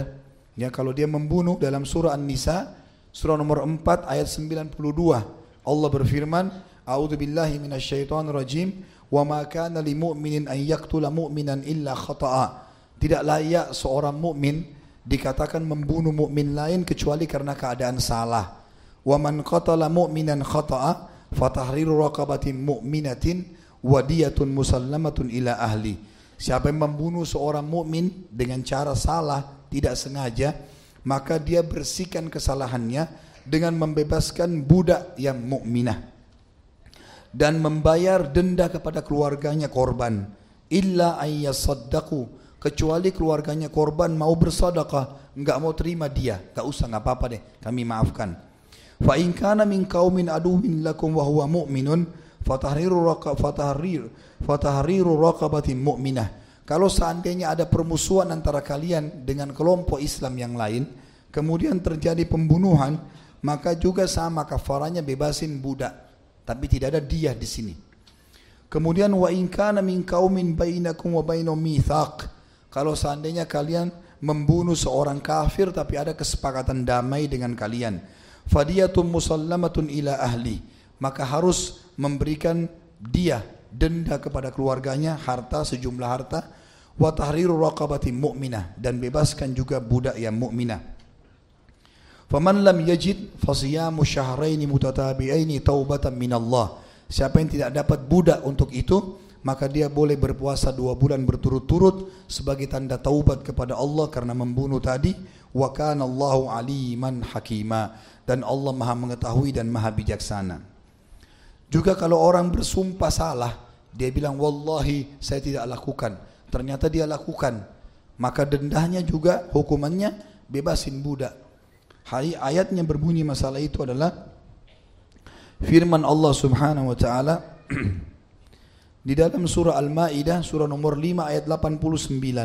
Allah berfirman, "A'udzu billahi minasyaitonir rajim." La yu'akhidukum Allah bil lagwi fi aimanikum walakin yu'akhidukum bima akattumul aiman.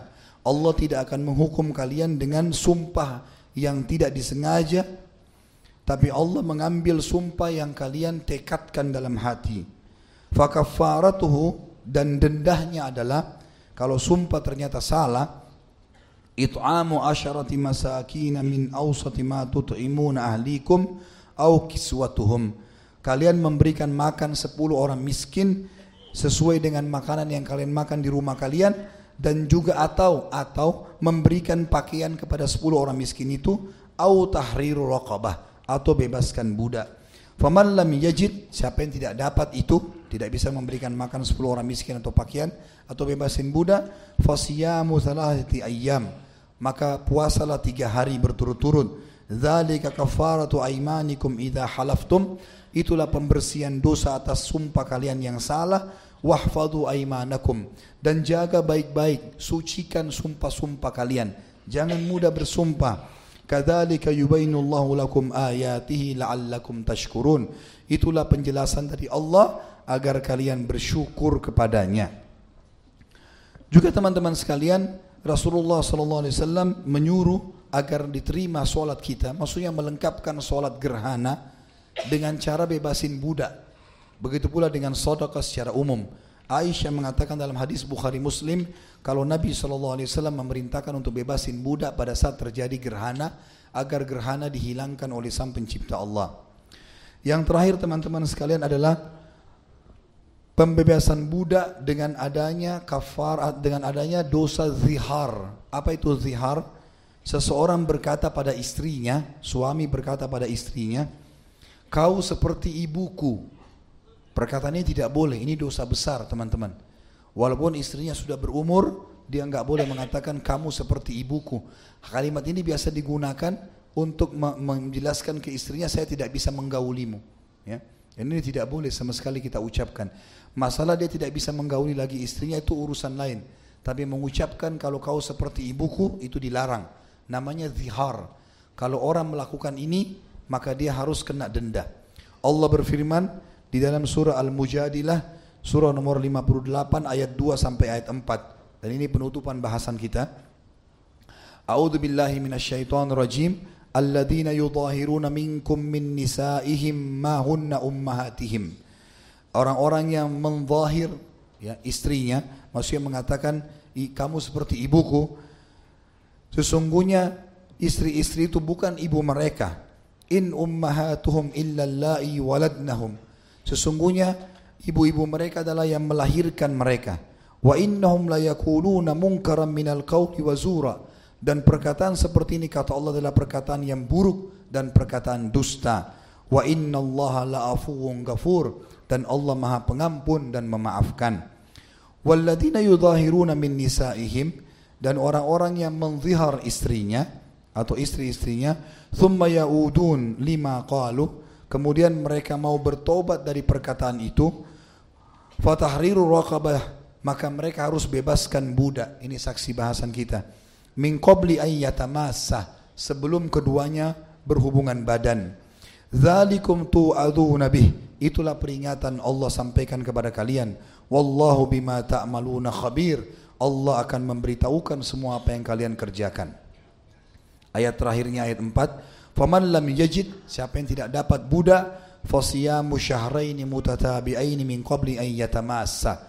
Maka dia harus berpuasa dua bulan berturut-turut sebelum melakukan hubungan biologis. Artinya haram biologis pada istri yang sudah diucapkan kau seperti ibuku sebelum puasa dua bulan berturut-turut. Faman lam yastati' siapa yang tidak mampu melakukan itu fa it'amu sittina miskina maka dia boleh memberikan 60 orang miskin makanan. Dzalika litu'minu billahi wa rasulih. Itu agar engkau beriman kepada Allah dan Rasulnya. Wa tilka hududullah. Itu adalah batasan hukum Allah. Walil kafirina azabun alim. Dan bagi orang-orang kafir azab yang pedih. Alhamdulillah teman-teman sekalian, ini yang kita bisa belajar dari Bilal radhiyallahu anhu. Intinya adalah bagaimana kita menciplak hidup manusia terbaik ini dan semoga saja dengan itu kita akan bersama beliau di surga. Baiklah, kita berdoa kepada Allah SWT semoga majlis kita diberkahi olehnya dan dijadikan sebagai tambahan amal kita pada hari kiamat. Dan semoga saja semua amal yang akan kita yang yang sudah kita kerjakan dan yang akan kita kerjakan di depannya ke depannya insyaallah diterima dengan kemahamurahannya. Dan semoga semua dosa yang pernah kita kerjakan sekecil sampai sebesar apa pun diganti menjadi pahala dengan kemahamurahannya dan juga kita berdoa agar Indonesia diberikan rezekinya, dibukakan rezekinya, diluaskan uh, ilmunya. Dalam arti kata semua muslimin bisa kembali kepada ilmu syariat yang benar dan juga diberikan pemimpin-pemimpin muslim yang adil. Kembali kepada Al-Quran dan Sunnah semoga Indonesia menjadi contoh bagi negara yang lain. Dan semoga semoga saudara-saudara kita di Palestina, di Syria, di Yaman, di Irak, di Myanmar, di Ahsa, di mana mereka berada sedang tertindas semoga Allah ikhlaskan niat mereka terima para syuhada mereka bolehkan Islam di tangan mereka dan tangan kita semua dan semoga Allah partisipasikan kita bersama mereka di pahala baik dengan doa dan hati juga dengan jiwa kita. Dan semoga Allah dengan kemahamurahannya menyatukan kita semua di surga firdausnya tanpa hisab. Mari satukan kita di majlis ilmu yang mulia ini kalau benar dari Allah, kalau saudara saya mohon dimaafkan dan sampai ketemu insya Allah di bulan depan dengan sahabat yang mulia Ikrimah bin Abi Jahal akan kita bahas radhiyallahu anhu insya Allah dan setelahnya menyusul Hamzah bin Abdul Muttalib. Subhanakallahumma bihamdika asyhadu an la ilaha illa anta astaghfiruka wa atubu ilaik. Wassalamualaikum warahmatullahi wabarakatuh.